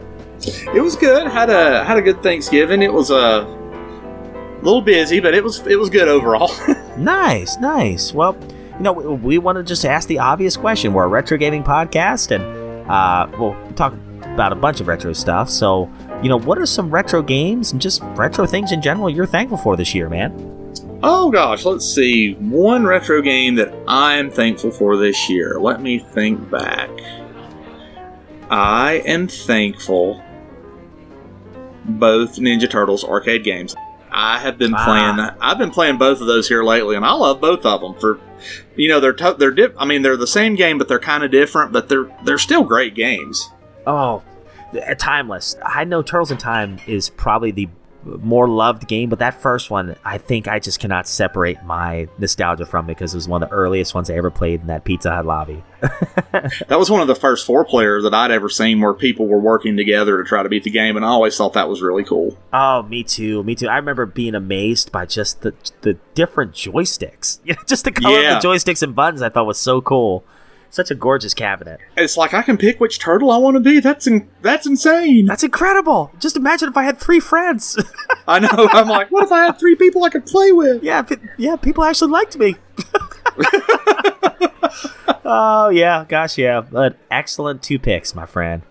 Let's see. For me, I would definitely go. This is probably my obvious choice. I love this game so much, and I continue to play it over and over again. It's Shining Force for the Sega Genesis. I have a big old story I've told uh, several times on the Retro Junkies before, so I won't tell the whole story. Uh, it's just been a Thanksgiving tradition ever since I was a kid. And I'm actually writing an article on it for the Retro Gaming Times magazine. By the way, we're proud partners of the Retro Gaming Times magazine. Thank you, David London, for editing that. In the article, I just talk about what is it about this game I like so much. And for me, it's it's a lot of different things, but the two main things that stand out are the variety of characters and the fact that you can have promotions that actually mean something um, Yeah. for the characters. I, I spent a big chunk of the article just talking about the promotions because if you upgrade your your mages to wizards, opens up this whole new skill set. You can really max out your magic attacks uh, in, in a way that you there's no way you could have done if you didn't use that promotion. I mean, it can it can really beef up your your classes a lot. Plus, they look a lot different. You know, Yeah. it makes grinding way more fun because you get a brand new character design and a whole lot of different attacks when you level your people up. And that's what makes it so addictive to me. And I, I know the Fire Emblem games, I started going back and playing those, and that might lead lead into something I'll talk about later. But I, I just love the tactical turn based uh, gameplay. It's it's a lot of fun for me. Uh, so Shining Force, it's one of those games. It's my go to, and I'm very very thankful for it. Didn't get to didn't get it to beat it this year like I did last year, but I did get to play it a little bit, and uh, it's wonderful. Another quick side note, another thing I'm thankful for real fast is my Green Ranger wall light. I got this. I love that thing. I got this on eBay probably about three, four, oh gosh, probably in the summer now, if I come to think of it. But my dad had gotten me this wall light back in the Christmas of 1994, along with that stocking stuffer I was just telling you about, that I might mention a little bit later too. But I had that wall light in my room for years in Gloucester City and then in Deptford. And I even brought it down to North Carolina. And I think, Landon, was it in my room? Do you remember? It was because I remember seeing it and going, "Man, that's cool. I like that." Yeah, it was above the door. Yeah, yeah, and and I think one day I just shut the door a little too hard. Or I don't know what happened, but it fell, and the plastic was so brittle it shattered everywhere. So I didn't have day. one. I remember that. It was a very sad day. Very sad day. So I happened to see one on eBay for like fifteen bucks, and I was like, "Oh my gosh, I've got to pick this up." And I've got it proudly. I'm looking at it right now in the garage, it's overlooking the whole the whole garage. It's the guardian of the garage. So there's my Green Ranger uh, making an interesting hand gesture. Uh, He is making. We- he is it. Man, I never thought of that, but he is. What's the matter He's with telling- you? He's yeah, he's telling you to take off in so many terms. So we got some wonderful, wonderful feedback on this. This was so nice, like the old days, getting feedback like this. I know. I love that. Yeah, yeah. So Kathleen DeMarco, she, she says, uh, the lovely Kathleen DeMarco, uh, wife of Nick DeMarco. I'm grateful for the Lion King on the Sega Genesis. Yes, Atari Man's wife likes the Genesis. That's awesome. Even though I really disliked the ostrich and only ever got past the level once, then and then quickly faced my doom because I was excited. Clu Clu Land, Mario 3, and The Goonies 2 are uh, those are games that I will that I grew up with on the original NES and still play them to this day. So that was from Kathleen DeMarco. Excellent picks Those, there. those are good picks. I like the Lion King. That's that and Aladdin are Hard probably my two favorite Disney games. Yeah, very hard game. Yeah, yeah, no kidding. Gabe Van Gilder says, I'm grateful for Warsong and Langris Langrisser from the Sega Genesis. Oh, I don't know that one. And Diablo 2 Resurrected, brought to new consoles. Diablo on the I I just read this comment. Diablo on the crapper is a man's dream. You know that is a good. That is a good point. I've never thought of that. The Switch is a wonderful console for dads. I'm telling you because like anytime I want to play a scary game, I just put it on the portable. Grayson doesn't know, uh, or if I want to play it in the bed before they go to sleep or something like that, I can I can do that. It's a wonderful system for dads, and it's. I mean, I probably play more of that than any other system I have right now. All right, let me get it pulled up here. I think I've got it. It's Captain Gate. All right, so uh, you get Hoser Nick. the- oh, I get Hoser Nick. Uh, Man, I'm gonna have to do this one justice because I'm, I'm not worthy. Uh, I am grateful for The Sims 2 on PS2. Still have a retro junkie's house going strong. Man, I awesome. can only imagine that house. That's that's crazy. There's all kinds of crazy parties there. You'd be like uh, John Belushi's character in the Animal Party, man. Toga! uh, Legend of Mana on PS1 and Donkey Kong Country for SNES. Nice. That is my yearly holiday game to play. My store's windows and the Retroverse Lounge hold all the retro toys and pieces of the night of the 80s and 90s I'm grateful for. The TMNT Party Wagon, good choice. awesome. Uh, Nintendo Happy Meal toys, very Also, good choice. good choice, And yeah. Teddy Ruxpin, just to name a few. Dude, I loved my Teddy Ruxpin. Like I would, I wished he still worked. I would have held on to him. See, I didn't have a Teddy but I had like the off. I don't know if it was an off-brand or just a different rip-off, but it was uh, Toby Terrier is the one I had. and there was a Look at you. VHS ca- that came with them. Look at you over there with your Dollar Tree Teddy Ruxpin over there. Oh, I love it. So Jesse Kleba uh, Vidal, he says, or is it Vital? I'm not sure. Uh, he says that Green Ranger night uh, nightlight is so epic. Thanks, man. That's awesome. For me, it has been Guerrilla War, an overhead view game uh, on the NES. I've never played that one either. Uh, so, Dude, you've never played Guerrilla War? No, no. Oh my gosh, that is an awesome game. Yeah, so, so it's a shooter. Yeah. Cool. And two people, and you can play uh, two players simultaneously. It's an SNK game too. Ooh, very nice. Yeah, he says jumping into tanks and riding around blasting enemies until it blew up from bullet damage was super fun. All good times. Heck yeah, dude! Those tanks in that game are overpowered. That's awesome. I, I'll have to check it out now. All right, Eric Brittany Razor Razer. Yeah, it's our, said- my neighbor Eric. You know, Hey, Eric. Yeah, I know Eric. He's a cool dude. Cool we guy. all we all played monkey ball together that day. Darn right. Um, got this over 30 years ago after watching Rescuers Down Under with my parents, and it's a little Rescuers ornament. I remember Rescuers Down Under. I remember they did a uh, they did like a really big uh, Happy Meal toy campaign with McDonald's that were kind of like little film cameras that had scenes that you could watch from the movie in it. Oh, that's awesome. That's awesome. Yeah, and he's ke- he's kept it. He's got an old uh, like Ninja Turtles ornament from like 1988 too. So Oh man, I'd love to see that. how that has survived this long, God bless him. Mm. Yeah, and uh, our good friend Kirkland, he says, oh, he's talking about the uh, gesture. Ah, the Italian Green Ranger giving the hello gesture. I still love. He's like, "What's the matter with you, eh? Ah, forget about it. You you not liking the way I drive? I show you." Uh, let's see here. James Gruesome says, "I'm thankful for muscle or Kinnikuman figures, but not for the NES game, dude. That NES game was duty. I never played it. it's not very fun, but I remember the muscle guys. I had." I remember I had a few of them. They came in like a plastic garbage can, and they were just kind of like they were almost like made out of rubber. It felt like like rubber eraser, but they were little po- like little wrestler men. Yeah, yeah, he sent me some pictures of him. Uh, he's like, "Have you ever seen these before?" And at the time, I didn't re- recognize them. But then when he said the muscle thing, uh, I was like, I do remember like the big print M U S uh, C L E on the packaging or the cart. Muscle. Uh, yeah, and I was. It vaguely sounds familiar, but I, I just don't remember a whole lot about him. But I know he's a huge wrestling guy, and he, I think he. I'd love to know how many wrestling games he actually owns now. Like he he collects specific wrestling games, you know, even on the Famicom. So really cool.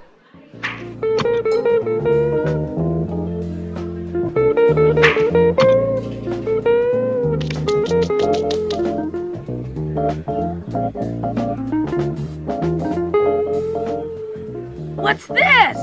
A piece of toast? A pretzel stick? Popcorn? What blockhead cooked all this? Yeah. So hey, that that's that was our second question of the week, and then our third question was a two-parter. Ooh. Let's let's go ahead and switch gears to Christmas time. Cue the the sweet Christmas music. Man, we should we should cue our Christmas music.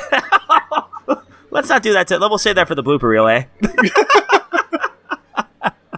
That was the greatest 12 days of Christmas ever. Oh my gosh! Yeah, I'll tell you. You know, inside baseball here. I remember this. This is still back in my drinking career. Uh, I'd had a couple drinks before I. That was a horrible idea.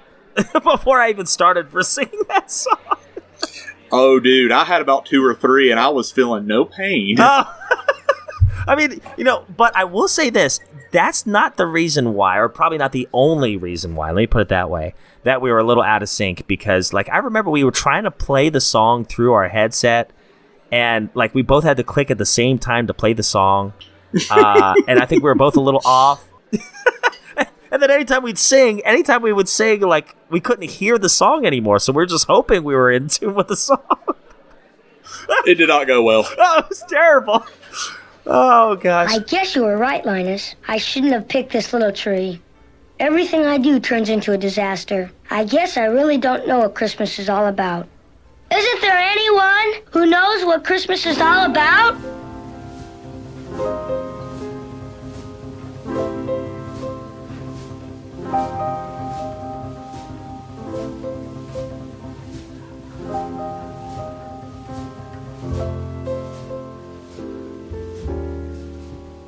Well, speaking of Christmas, guys, ah, man, Christmas time and retro memories, gosh, they are synonymous uh, for me. I've, you know, I've told the story about my dad and Batman in 1990 or 1991, that one a million times, but I wanted to tell something I, I don't think I've ever told on the show, and that was the Christmas of 1995. And Ooh. that was a very special Christmas for me because, one, I remember late November, early December of 95, my dad took us out to see Toy Story, Toy Story for the first time. And that movie blew my mind. And my dad had a tradition. See, he would pick us up, my sister and me, every other weekend, and he would take us out to like a fast food restaurant before he'd take us to his house for a couple days. And we went to Burger King, and they had the Burger King Kids Club special Toy Story figures. There was only three you could get. I've never seen anything like it. Some of them have been here for hours. They can't put their puppets down. Hi, kitty. Howdy, partner. Howdy. New at Burger King, Toy Story puppets from the magical Disney movie. I'm Buzz Lightyear Space Ranger. Get all four high quality puppets for your kids. $1.99 each with any great tasting value meal. Toy Story puppets. You can't put them down. Looks like it's going to be a long night. I think we better get more puppets. You could get the Buzz Lightyear, um, this RC car, and, or you could get Woody. And Woody was like a finger puppet. You would put the, your fingers into his pant. That sounds weird, but the back of his pants, uh, and you could like dance him around and everything. So yeah, I had that little figure forever. Uh, gosh. So, anyways, that that the whole time period that reminds me of Toy Story so much. And then uh, shortly after that, I remember we had celebrated Christmas early because I think that was the same year that my stepdad and my mom wanted to go down to Florida and visit my stepdad's parents for Christmas that year. So my dad had celebrated Christmas a little early that year, and um, at the same time, I was playing for the first time Final Fantasy III, which I borrowed from my neighbor Dave. And man, that game was like my first foray into any Final Fantasy game. And I was playing that right leading up to the Christmas of 1995, and I man, I fell in love with that game. Terra's theme and or Terra's character and all the other side characters. I mean, I just fell in love with the game. So I just think of Toy Story and I think of Final Fantasy 3 and then I think I got a mountain bike from dad and maybe a couple other things. And then we went to Florida for Christmas that that year. But it was a, that was a very memorable Christmas. Just a just a really good time. So that was one of my retro Christmas memories. What about you, man? Oh, probably one of my favorite retro Christmas memories. It's it's a toss up between Christmas of '88 and '91. Because in '88 I got the Ghostbuster Firehouse and the car, Nice. and the and some of the figures. But I may have to go with '91 because that was the year of Turtle Mania at our house, and I got the Sewer House playset and the pizza thrower. Oh, very nice. And I think I may have got the Donatello, the ones that their shells opened up and you could put like the weapons in the shell, like the shell storage ones. Oh yeah. Mm-hmm. I think I got Donatello that year too. So like I had that and I had all my toys. Oh, it was so cool. Like I remember like begging. I'm like, man, Santa, if you bring me that turtle sewer house, I'll never do another bad thing to anybody ever again. I'll be the best boy who's ever lived. And not only did I get the sewer house, I got the pizza thrower, which I shot my dad right in the butt the first time I played with it, and buddy, I got in trouble. He told me, he's like, that hurts, don't do that. Did you not read the directions? I'm like, yeah, I just wanted to see if it really did hurt, though. he's like, well, it does, don't do that again. But oh. yeah, that that to me, like, it was between the sewer house and the Technodrome were the two play sets that I wanted, and I ended up getting the sewer house, and I loved that thing. Like, all of my figures used the sewer house. Eventually, I got to where I connected the sewer house to the Ghostbuster fire station, and it was like one big adventure. Oh, that's good. Oh, and then you could use the slime also as the ooze. Yes, because the Ghostbuster slime would mutate the turtles too if they touch it, so they couldn't touch it. That's great. Oh, I love it, man. So, so the the second part of our little question was, you know, what would be one retro, or at least one or two retro stocking stuffers you would give a friend this year? So, we'll start with you, Jose. Oh, what would I give a friend this year for a retro stocking stuffer? Um, any kind of Funko bobblehead from one of their favorite series because you can find bobbleheads in anything. Yeah. Um, what else would I give? Maybe like as a can, like as a treat, like a uh, Stroop waffle. Those are pretty good. What what was that? I I didn't hear you there. A Stroop waffle. Have you ever had a Stroop waffle? No, no. What is that? They're like little sweet, like German kind of. They're not really a cookie. uh, They're kind of like a cookie, but it's like a really, really thin, sweet waffle. Like think about like thinner than a Ritz cracker waffle, and there are two of them.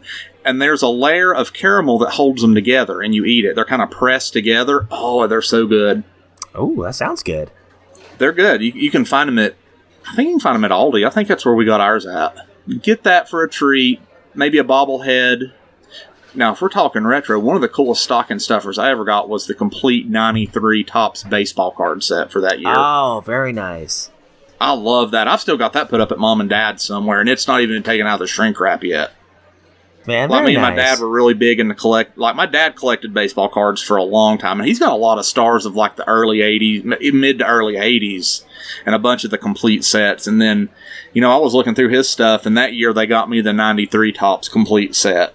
So I was Ah. I was stoked about that. I've still got that put up. You know that that is something that is kind of like a something you kind of forget about over time. Is is the cards that we used to get as a kid, and, and I, that was a perfect time uh, or a perfect place to put them was in a stocking stuffer or something like that. I remember getting Yeah. X Men cards. I remember getting hockey cards, even into the early two thousands. Like my, my first Christmas at um, uh, our home in North Carolina it was back in 03 or late two thousand two, I guess it was and uh, she had a bunch of like 03 Fleer hockey cards that she put in there. You know, Oh, nice. it's probably like the last year I ever really got any, you know, stocking stuffers. But uh, oh man, some some of the greatest things I've ever gotten were in there. Like I've gotten video games and stocking stuffers before. Oh, cool.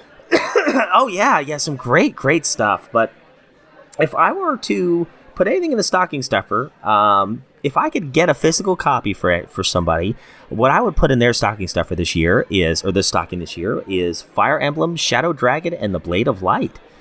Oh, that's a good choice. I like oh that. Oh man, yeah. Speaking of uh, Shining Force, a little earlier, um, I, I just started asking uh, asking around. I think I asked you, Jose. I said, "Man, where are the sh- where can I find the early Fire Emblem games?" And you're like, "Ah, funny you should ask. They just ported one to the Switch." And I, I played some of it, and it is a lot of fun. It's like basically playing your 8 bit version of Shining Force. Uh, of course, I know Fire Emblem obviously came out earlier, but that's what it's like for me. You know, it's, it's like playing something like Shining Force if it were 8 bit. And Yeah. it's a lot of fun. It's straightforward. Certain characters have certain movements that they can perform, and when you lose a character, that character is gone. I'll tell you what, the game is gorgeous for like an early 1990 or 1991 release on the Famicom. Mhm. It's a great game, great music, great level design, um, and just you know, kickstarting a, a legendary series, and you can get it for five ninety nine on the Switch right now. The uh, original release of Fire Emblem. So that would be one I'd probably put in there. And then um, probably some 90s Christmas candy if I could think of any off the top of my head. I'm trying to think of some of the stuff. Gushers. Yeah, some Gushers. I wonder if there's any Christmas version of Gushers. I know they used to have Chris, Christmas versions of Rice Krispie treats. I, I know they used I to have do, those. yeah. Dunkaroos. Dunkaroos are good to put in there. Yeah, some old Christmas Dunkaroos. Uh, what else would I put in there?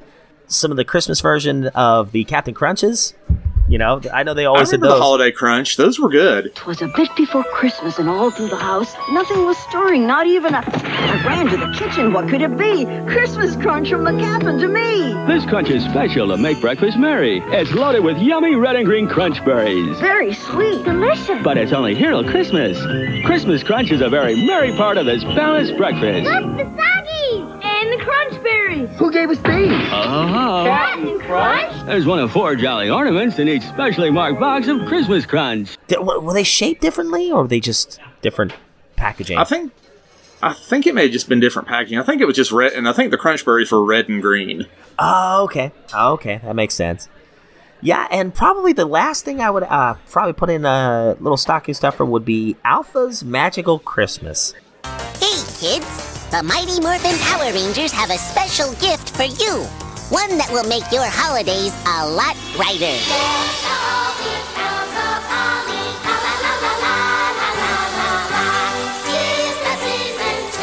It's my magical Christmas home video complete with your favorite songs. Join me and the Power Rangers for music that will make your holidays more phenomenal.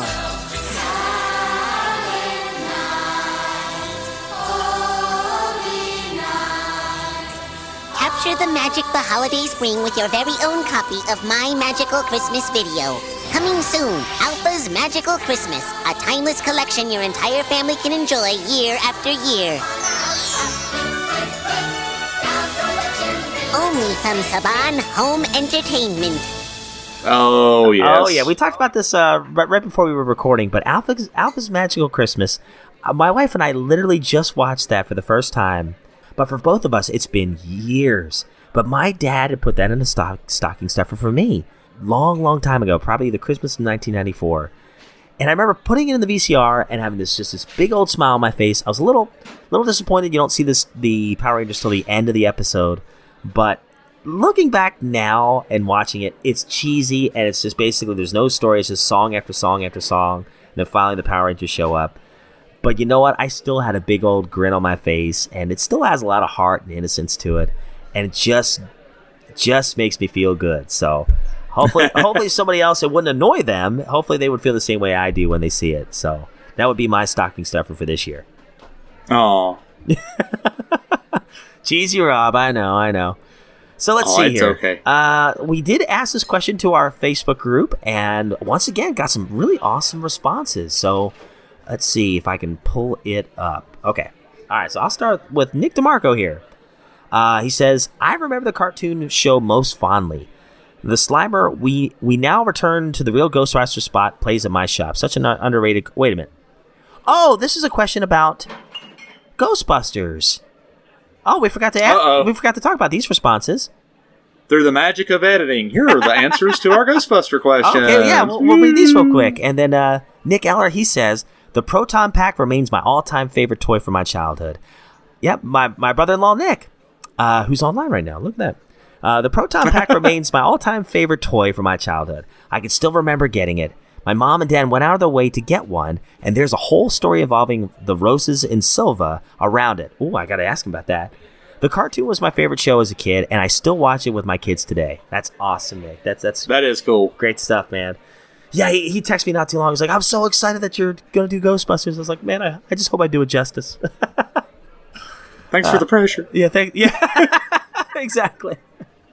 Uh, Gabe Van Gilder says, "Love it." And Landon, do you see where I'm at, buddy? Yeah, uh, Rob McCallum says Fire Station or Firehouse. Same set, just different name on the packaging. I got Highway Haunter for Easter one year and it was awesome. I think I remember Highway Haunter. Was he the. I think he was a punch bug that turned into like a praying mantis monster.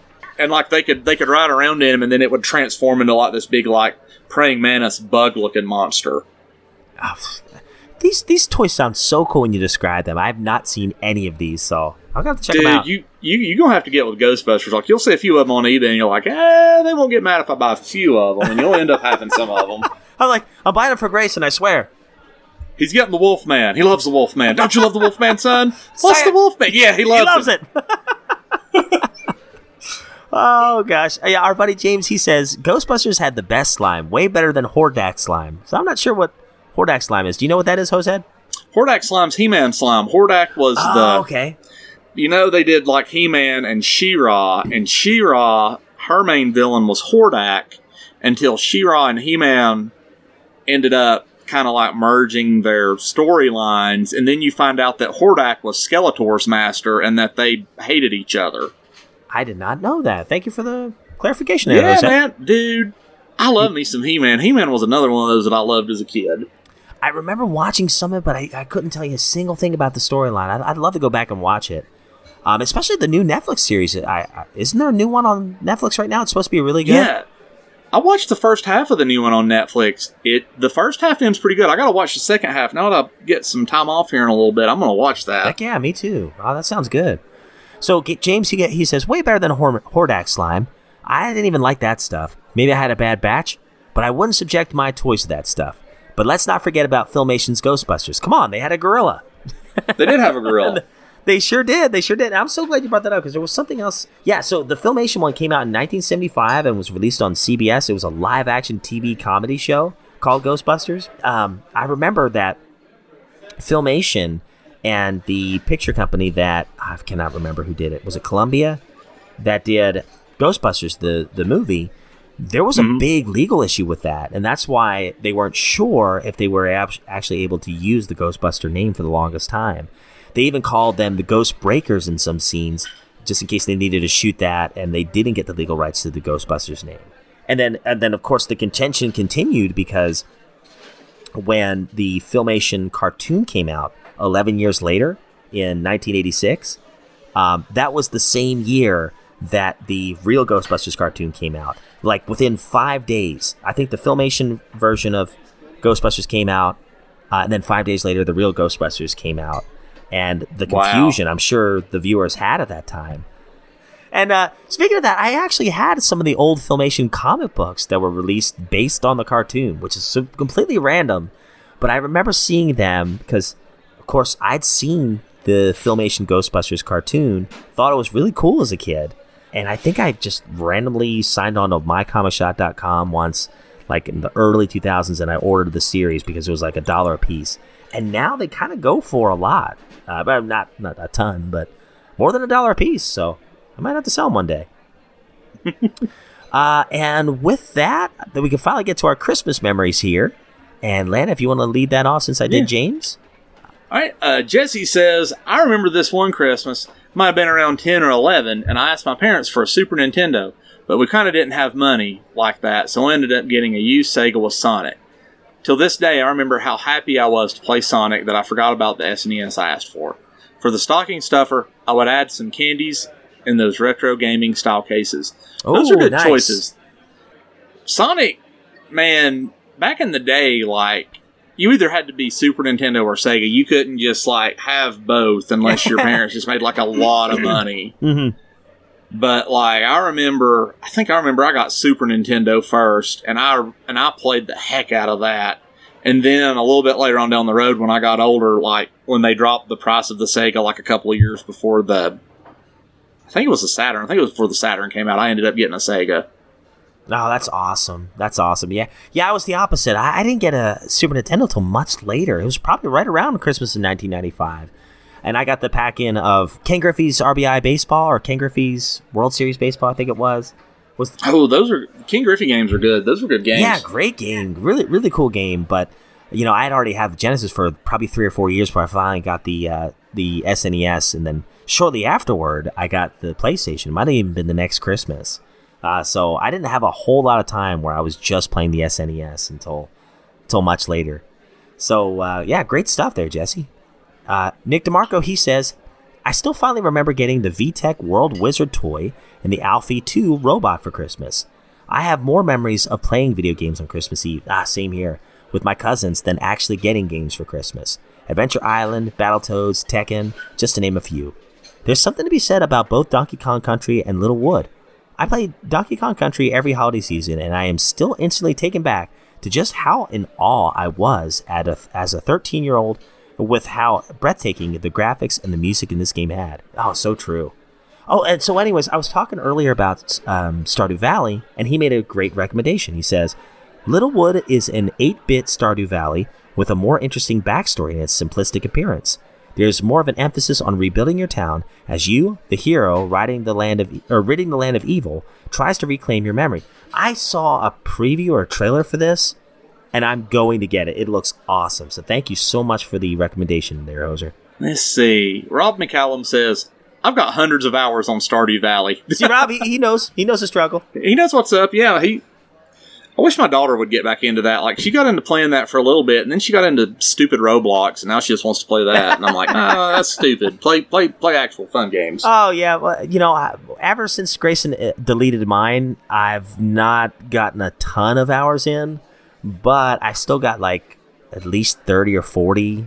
I, I had almost like probably about eighty or ninety for, with my old record, and now I'm hovering around thirty or forty because I did get Skyrim and did actually play it. But it's just a great game to just if you don't want to think about much, uh, I don't know, go fishing or unlock a few things to fix up the mansion and unlock more things.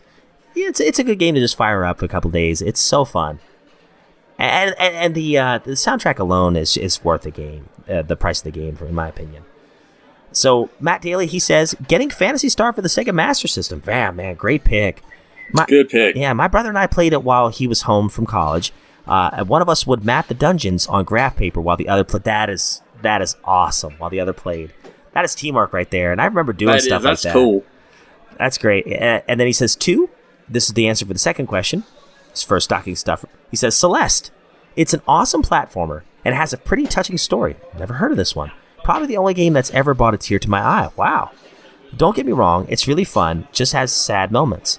There are a lot of wintry scenes in it, so it's kind of fits the season. Man, you got me intrigued. I'll have to check that out, Matt. Oh, and uh, Gabe follows that up by saying, Matt Daly, I got Phantasy Star a year before the NES and beat it over 10 times since. That's awesome. That's crazy, man. That's that's some dedication right there. No kidding, yeah. Phantasy Star, that's a that's a pretty involved game when you get into it. I know, you got me sold on it, man. I, I've been definitely wanting to play them. Oh, they're so good. I'll just skip the the big conversation they had about Phantasy Star. Oh, yeah, sure. and if you want to read that, you can go on the website and read it. It's about uh, they talk about Phantasy Star Cave, which is a which is a really cool website. I've used them for kind of some help on places when I get stuck in a Phantasy Star game. Um, Gabe also says getting a Nintendo for Christmas and playing Mario all day and night.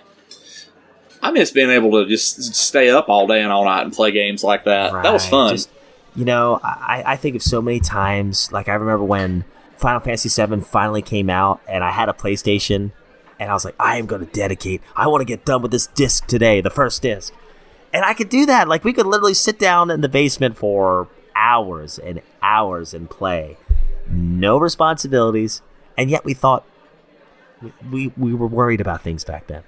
Mm, yeah, I know, right? I just like to go back in time, like, dude, enjoy every single moment of this. Just don't feel guilty. Just enjoy it.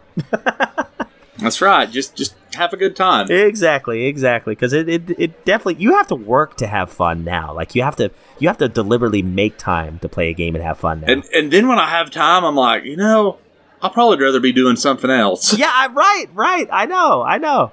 I've been It's there. like I probably need to just go take a nap. Yeah. Oh, that gets me. That that happens to me all the time. I'll be, I'll be finally like getting comfy after I've given the kids a bath. I've read to them and you know did their homework, whatever. And finally, it's time for Daddy to relax on the couch and connect with Chris Beth or whatever. And she's like reading, put the switch on, and within five minutes, I'm, I'm sleeping. I'm dozing off. I'm like, no, I wanted to play. Yep, that's me too. Oh my gosh, I'm glad I'm not the only one. Oh, getting old, Snowfall. Oh, I hear you, buddy. So let's see. James here, he's got one more. He says, getting TMNT 2, the ar- out there you go, Landon. Getting There we go. TMNT 2, the arcade game, and playing with my favorite uncle. The only game that I think he played. My uncle was a big part of who I am. Ah, it's so awesome, man. I've, my neighbor was kind of like that, that kind of person for me. Uh, though we usually played, though we usually played chess, and for a retro game for a stocking, uh, Motocross Maniacs on the Game Boy. It's a pretty fun kind of excite bike game, uh, and I've even bought bought the game for a few friends, maybe even Rob. Yes, you did. I have that game. Uh, James is class act. He, by the way, he does a wonderful podcast with Xander Scullion called XS Gaming Podcast. We've mentioned them many times in the past. Wonderful, wonderful show. I've been listening to them for years. And James, he was kind enough to send me a couple years ago. It was a Game Boy pack that had a translucent, translucent purple uh, Game Boy Color with a bunch of games, and Motocross Maniacs was one of those games. And I played it, and he's definitely right. It's kind of like a, the skate or die of motocross games. It's a lot of fun, and um, yeah, Excitebike's a great comparison for it too. It's a great, great little game, underrated, and cheap too. You can probably get it for less than ten bucks. And then uh, the last thing we got was a picture of these two guys standing in a field of cows. Uh, looks like they're smiling. Both pretty good looking guys. Yeah, I mean they're, they're not bad looking. they're not bad looking at all. One's not even looking at the camera. No, no, he's just kind of looking down. Probably didn't even know the photo was being taken. Oh Lord. Ah, to be young again. I know. Wish I looked like that. Man, you, you still do. Yeah, plus about fifty pounds. Ah, I wish, I wish I still looked like that too, eh? Yep. Yep. Those were the days. All right, man. Well, well, Hoser, we've covered uh, Halloween. We've talked about, um, and these wings have been wonderful, by the way. We we've talked. They have been. Oh yeah, wonderful. We talked about yum, yum, yum. Halloween. We talked about Thanksgiving. We talked about Christmas. I guess with all that, I guess we're about ready to close this thing down. What do you think? I think so. You know, like Miss TT said, Halloween ain't no joke. Mm. TT, you made a killing. You, why are you throwing the candy? You made a killing. Oh, Reno, I love that show. Oh gosh. oh, it's so good. Well, all right, guys. Well, thank you so much for listening, and uh, you know, just sticking with us for all this time. We, oh, you know, I knew I was forgetting something.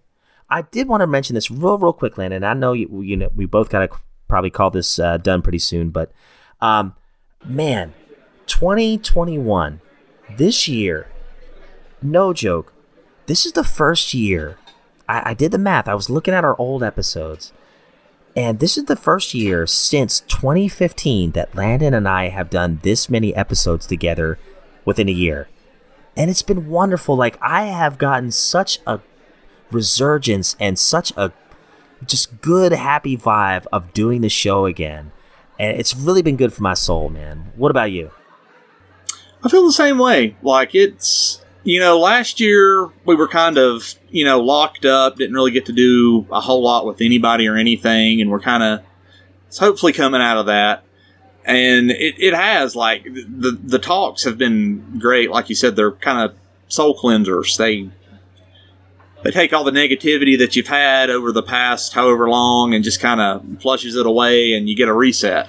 Yeah, yeah, absolutely. And I, I think of our last Christmas episode where we got to do, uh, you know, the whole "It's a Wonderful Life" kind of bit, and um, you know, my my intention with that, I think both of our intentions with that was like, okay, we're, we're coming back. We really want to pour everything we can into this because, like you said, life was kind of crazy in 2020, and we missed the show. And I was hoping, I wasn't sure that we would be able to pull it off, but I was hoping we would at least do five or six shows for the year. And we did more than that. not much more, but we, uh, we- not much more, but we did it, man. And I think back to the fact that we got to talk to the Zambonis. We created hose revisions this year. You know, I feel like the fire is back, and it's been back since pretty much last Christmas. And uh, man, I'm just very, very grateful for this whole year and uh, getting to talk more games. And and the most important thing is just this is a great excuse for us to just hang out, man. And I've really enjoyed it. Me too. Like we don't get to hang out as much as we used to, Mhm. or as much as we'd like to. But like the quality has gone. The quantity may have gone down, but the quality has gone up. Absolutely, man. Absolutely. You know, it, it's been a lot of fun, my friend. And uh, hey, uh, 2022, uh, it's my resolution to try to get at least one episode done every month. Uh, we'll see if we get there. Doesn't matter though. I'm not, you know, Lane and I, we uh, we actually talked about it today. It, it- the it's not a job or anything like that. We just do it because we love it and and uh, we love hanging out with each other. So our goal is to definitely keep it coming. But uh, bottom line is we just want to have fun. Yeah, hosters just want to have fun. It's a Cyndi Lauper uh, singing. Hosers just Wanna have wanna have fun. fun. And we need Captain Lou in the back dancing. yes. All right, guys. Well, thank you guys so much for giving us a listen. And uh, if you want to send us an email about any of these topics, we would love to share your thoughts on the show. Once again, our email address is trjsupershow at gmail.com. Or you can give us a call on our Hoser hotline. Our number is 865 309 4875. It's just a Google Voice where you can leave your message, and we will edit that into the show. Um, you can follow us on Facebook. Our Facebook group page is facebook.com slash groups slash the retro junkies. And on Instagram, we're at the underscore retro underscore junkies. And on Twitter, we're at RJ underscore super show. So it's a lot of different, a lot of different ways, a lot of different names. But bottom line is, if you just Google search us, you'll probably be able to find something. Uh, and we would love to connect with you guys. And um, last thing, I'm doing a giveaway for Star Tropics on the NES. If anyone wants to write us a review to help out the show, because that gets more eyes and ears on our, our podcast. And by the way, I, I really appreciate the reviews we've received. They've been super awesome, you know, humbling too, in, in a good way. But we would love to love to hear more feedback from you guys. If you write in from now till mid January, so January 15th, you are eligible for a random drawing for Star Tropics. I'll send your way. I'd be happy to, and that would really help us out. So, with all that, Hosehead, what type of uh, wings are we going to have to. Oh, let's. Like a to go box, eh? In a to go box, let's get some eggnog wings for the season. Ooh, okay. All right. Well, that sounds good to me. All right, guys. Well, thank you. I know, I just make up random weird crap. You know, it might work. It might work. You know, the, the marshmallow kind of worked. the marshmallow did kind of work. It did. It did. All right, guys. Well, thank you guys so much. We hope you have a Merry Christmas, Happy Holidays, and a Happy New Year. We will be back in January talking about something. We promise you that. On behalf of Lana and myself, here's to hope you enjoy your eggnog wings. Good day and good gaming. Goodbye. Goodbye.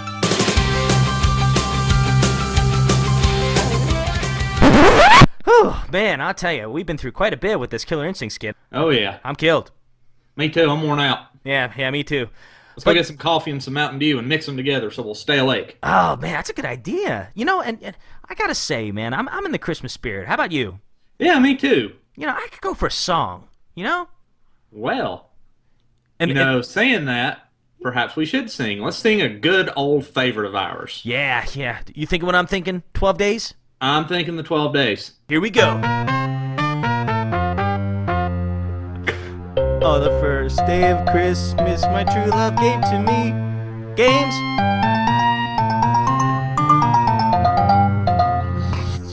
On the second day of Christmas, my true love gave to me two killer instincts and some games. I think there needs to be more there, eh? Oh, you think so? Oh, the third day of Christmas, my true love gave to me three battle toads, two killer instincts, and some games. Oh, in a tree. On the fourth day of Christmas, my true love gave to me Pac-Man, three battle toads, two killer instincts, and a what? And some games in a tree. Sure, yeah, it'll work. Okay. I like games in a tree. Yeah. Oh, on the fifth day of Christmas, my true love gave to me uh, five golden carts, Pac four Pac-Man, three three battle toads, two killer instincts, and some games. I'm lost. a tree. Oh, in a tree. On the sixth day of Christmas, my true love gave to me six jelly donuts, five golden carts, four Pac-Man, three battle toads, two killer instincts, and Atari in a tree. Return. Oh, uh, seventh day of Christmas, my true love gave me seven hosers hosing, Six jelly donuts, five golden carts, real early. Four Pac-Man, three battle toads, two killer instincts, and Atari in a tree. On the eighth day of Christmas, my true love gave to me eight pounds of back bacon, Delicious. I mean, seven hosers hosing, jelly donuts, five golden carts, four Pac-Man, three battle toads, two killer instincts. and some games in a tree. Your turn, eight. Oh, on the ninth day of Christmas, my true love gave to me nine Star Wars movies, Eight pounds of back bacon, seven hosers hosing, six jelly donuts, five golden carts, Pac-Man, three battle toads, two killer instincts, and some games in a tree. That's beauty. That's the best one. Day of Christmas, my true love gave to me ten plumbers sleeping. Nine eight stone. pounds of Pac-Man. hey, you jumped in front of me, eh? Whatever. Uh, five golden carts. Four Pac-Man, three battle toads, two killer instincts, and a game in a tree. So my turn.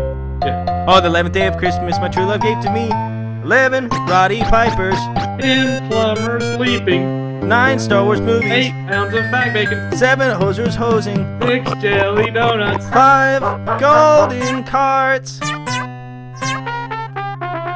four Pac-Man, three battle toads, two killer instincts, and some games in a tree. Oh man. On the twelfth day, oh we at the end of the thing, my true love gave to me.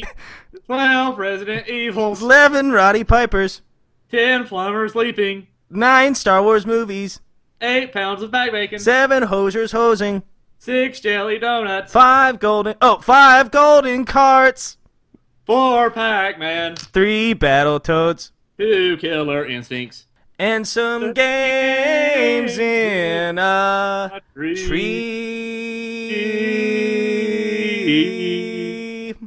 I, I think that's I think that's I a, think that's the best song ever. uh huh. I think it's gonna it's gonna go platinum, eh? yeah, like platinum dumpster awards. Uh, well, speaking of which, how's how's Lola liking basketball? She's better than I am, and that's scary. she's she's not bad. She's they've played three games, and she's already got like two points and about fifteen rebounds and a couple of steals, and Hey, she's great. Not doing too bad. Yeah, she, is she really liking it? She likes it so far. She's and she's starting to pick up on it a little bit more too. So she's she's really starting to like it now. No, that's great. That's great. You know, I mean, it's just like anything. It's it's an adjustment. It's a new sport, and she's done what cheerleading before, and Yeah. And soccer was softball- it? softball. The softball. That's what it was. Yeah. So uh, yeah, this is this is gonna be different. But man, she's she sounds like she picks up pretty quick. She does. She's one of those kids like her coach can tell her to do something a couple of times and then show it to her, and she's like, got it from there on out. She's like, okay, yeah, I can do that. Wow, that's good. She's better than me, eh? I'd be like, wait, what'd you say? too. she's better than me too. She was cracking me up though. They were doing practice and they were going to do a jump ball, you know, where they throw it up and you jump up and you try to tip it to your team. And they're walking up and I see Lola and she's mouthing something to the coaches and the kid she's jumping against. She's you know, she's buddies with pretty much everybody on the team. And she looks at the kid and she's like, You want to do rock, paper, scissors for the ball instead of jump? Huh? she did. She kind of did the rock, paper, scissors thing and then said, You can throw. Oh, that's funny. I'm like, Oh, you're me. I was gonna say that. That sounds like your daughter, man. Her coach is like, We're not doing rock, paper, scissors for the ball. Lola said, I don't know. I don't know. It gives everybody an equal chance to get it. Exactly, exactly. Oh gosh, yeah. Well, uh, my wife and I, we were just watching. I was gonna write it down so I remember to to bring it up. Is uh, the uh, Alpha's Magical Christmas? I forgot all about that. I, oh I my was- gosh, I, I saw a VHS of that online somewhere. Yeah, I was like, I need to buy that because I I had it for the longest time as a kid. Um, I remember getting it as a stocking stuffer, and I was gonna um, uh, talk about that on the show. And uh, my wife and I, we were, I forget how I found it, or oh oh, I was going to the Dinosaur Dracula website, and I was just scrolling through some stuff, and I saw that on there. I was like, oh my gosh, I had that.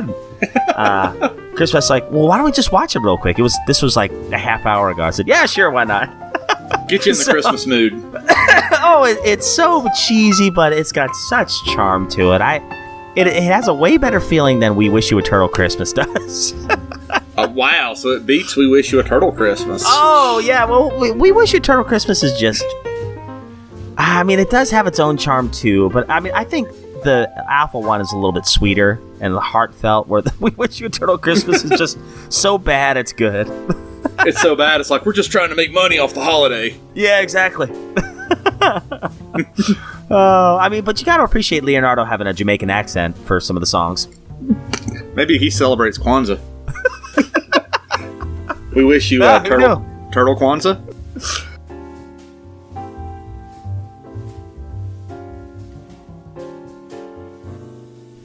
With the new movie being out too, that kind of. Mm-hmm. I don't know. We can kind of talk about that without spoiling it, I guess. Yeah, have you seen it? I have. Oh, isn't it wonderful? It's great. It was a great movie. I love that Oh, movie. I thought it was perfectly done. Perfectly done. So, yeah, we'll have to talk about that too. And it sets up for a sequel. It's really, really short. Okay. Okay. It's Halloween night, and Rob and Landon are stuck working at their fun place arcade while all the kids are out trick or treating. Both guys pine to be out there trick or treating too. Ah, man, it's Halloween night. We're stuck working here at Bud's Arcade again. I know. I wish we could go trick or treating. Oh, hey, hey, we finally got some. Hey, check it out. Oh, two kids knock on the door. A little girl dressed as Princess Peach and a little boy as Super Mario. Trick or treat! Hey, Peach and Mario, you guys look great! Hey, Landon, where's our Halloween candy, eh?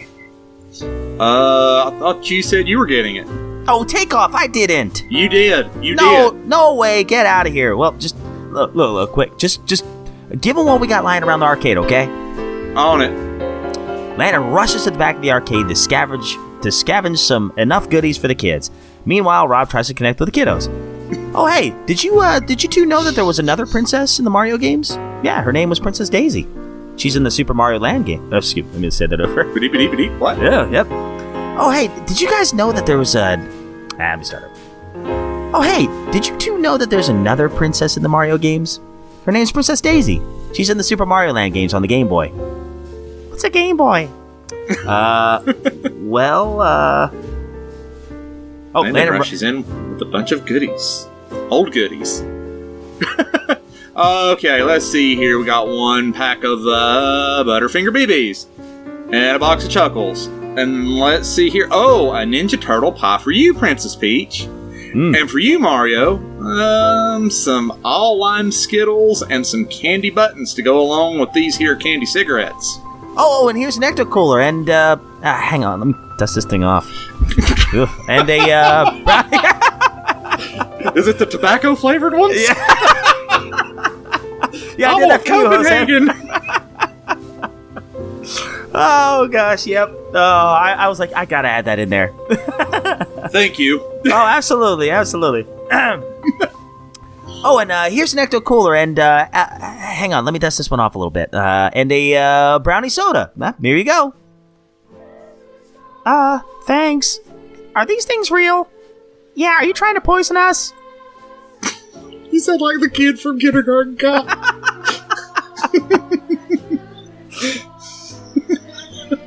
Who's your daddy and what does he do? Thanks for the tip. These kids, they say the darndest things. Yeah, so cute. Happy Halloween! All right, perfect, perfect. Okay, cool. all right, all right, cool. now I'll take us into our regular episode. Okay. Let's see. All right. Let me. Oh, good one, eh? Oh, sorry, that was, that was Mountain Dew there. All right, perfect, perfect. Okay. Then cool. they proceed to egg the arcade. These turtle pies suck! He's not he's trying to kill us, man. These all lime Skittles are horrible! It's like I'd rather have fruit.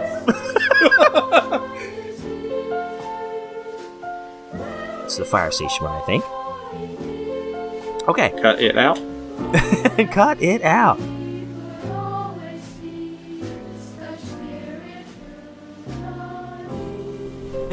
Go say Happy Halloween. Happy, happy cereal. Happy, One, two, three. happy cereal. Cereal. you guys. Say, hey, are you trying to poison us? No. Say, hey, Hey, are you trying to poison us? are you trying to poison ya? there. What do I say? Say, Happy Halloween. Happy, happy how, happy how cereal. What?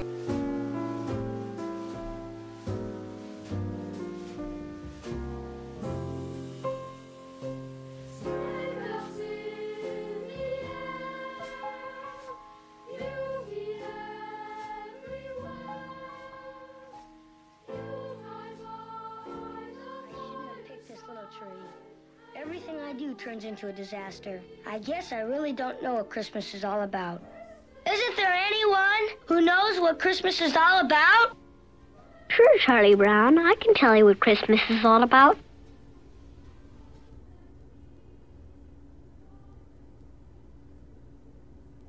Lights, please. And there were in the same country shepherds, abiding in the field, keeping watch over their flock by night. And lo, the angel of the Lord came upon them. And the glory of the Lord shone round about them. And they were sore afraid. And the angel said unto them, Fear not. For behold, I bring you tidings of great joy, which shall be to all people. For unto you is born this day in the city of David a Savior, which is Christ the Lord. And this shall be a sign unto you. Ye shall find the babe wrapped in swaddling clothes, lying in a manger. And suddenly there was with the angel a multitude of the heavenly host praising God, and saying, Glory to God in the highest, and on earth peace, goodwill toward men.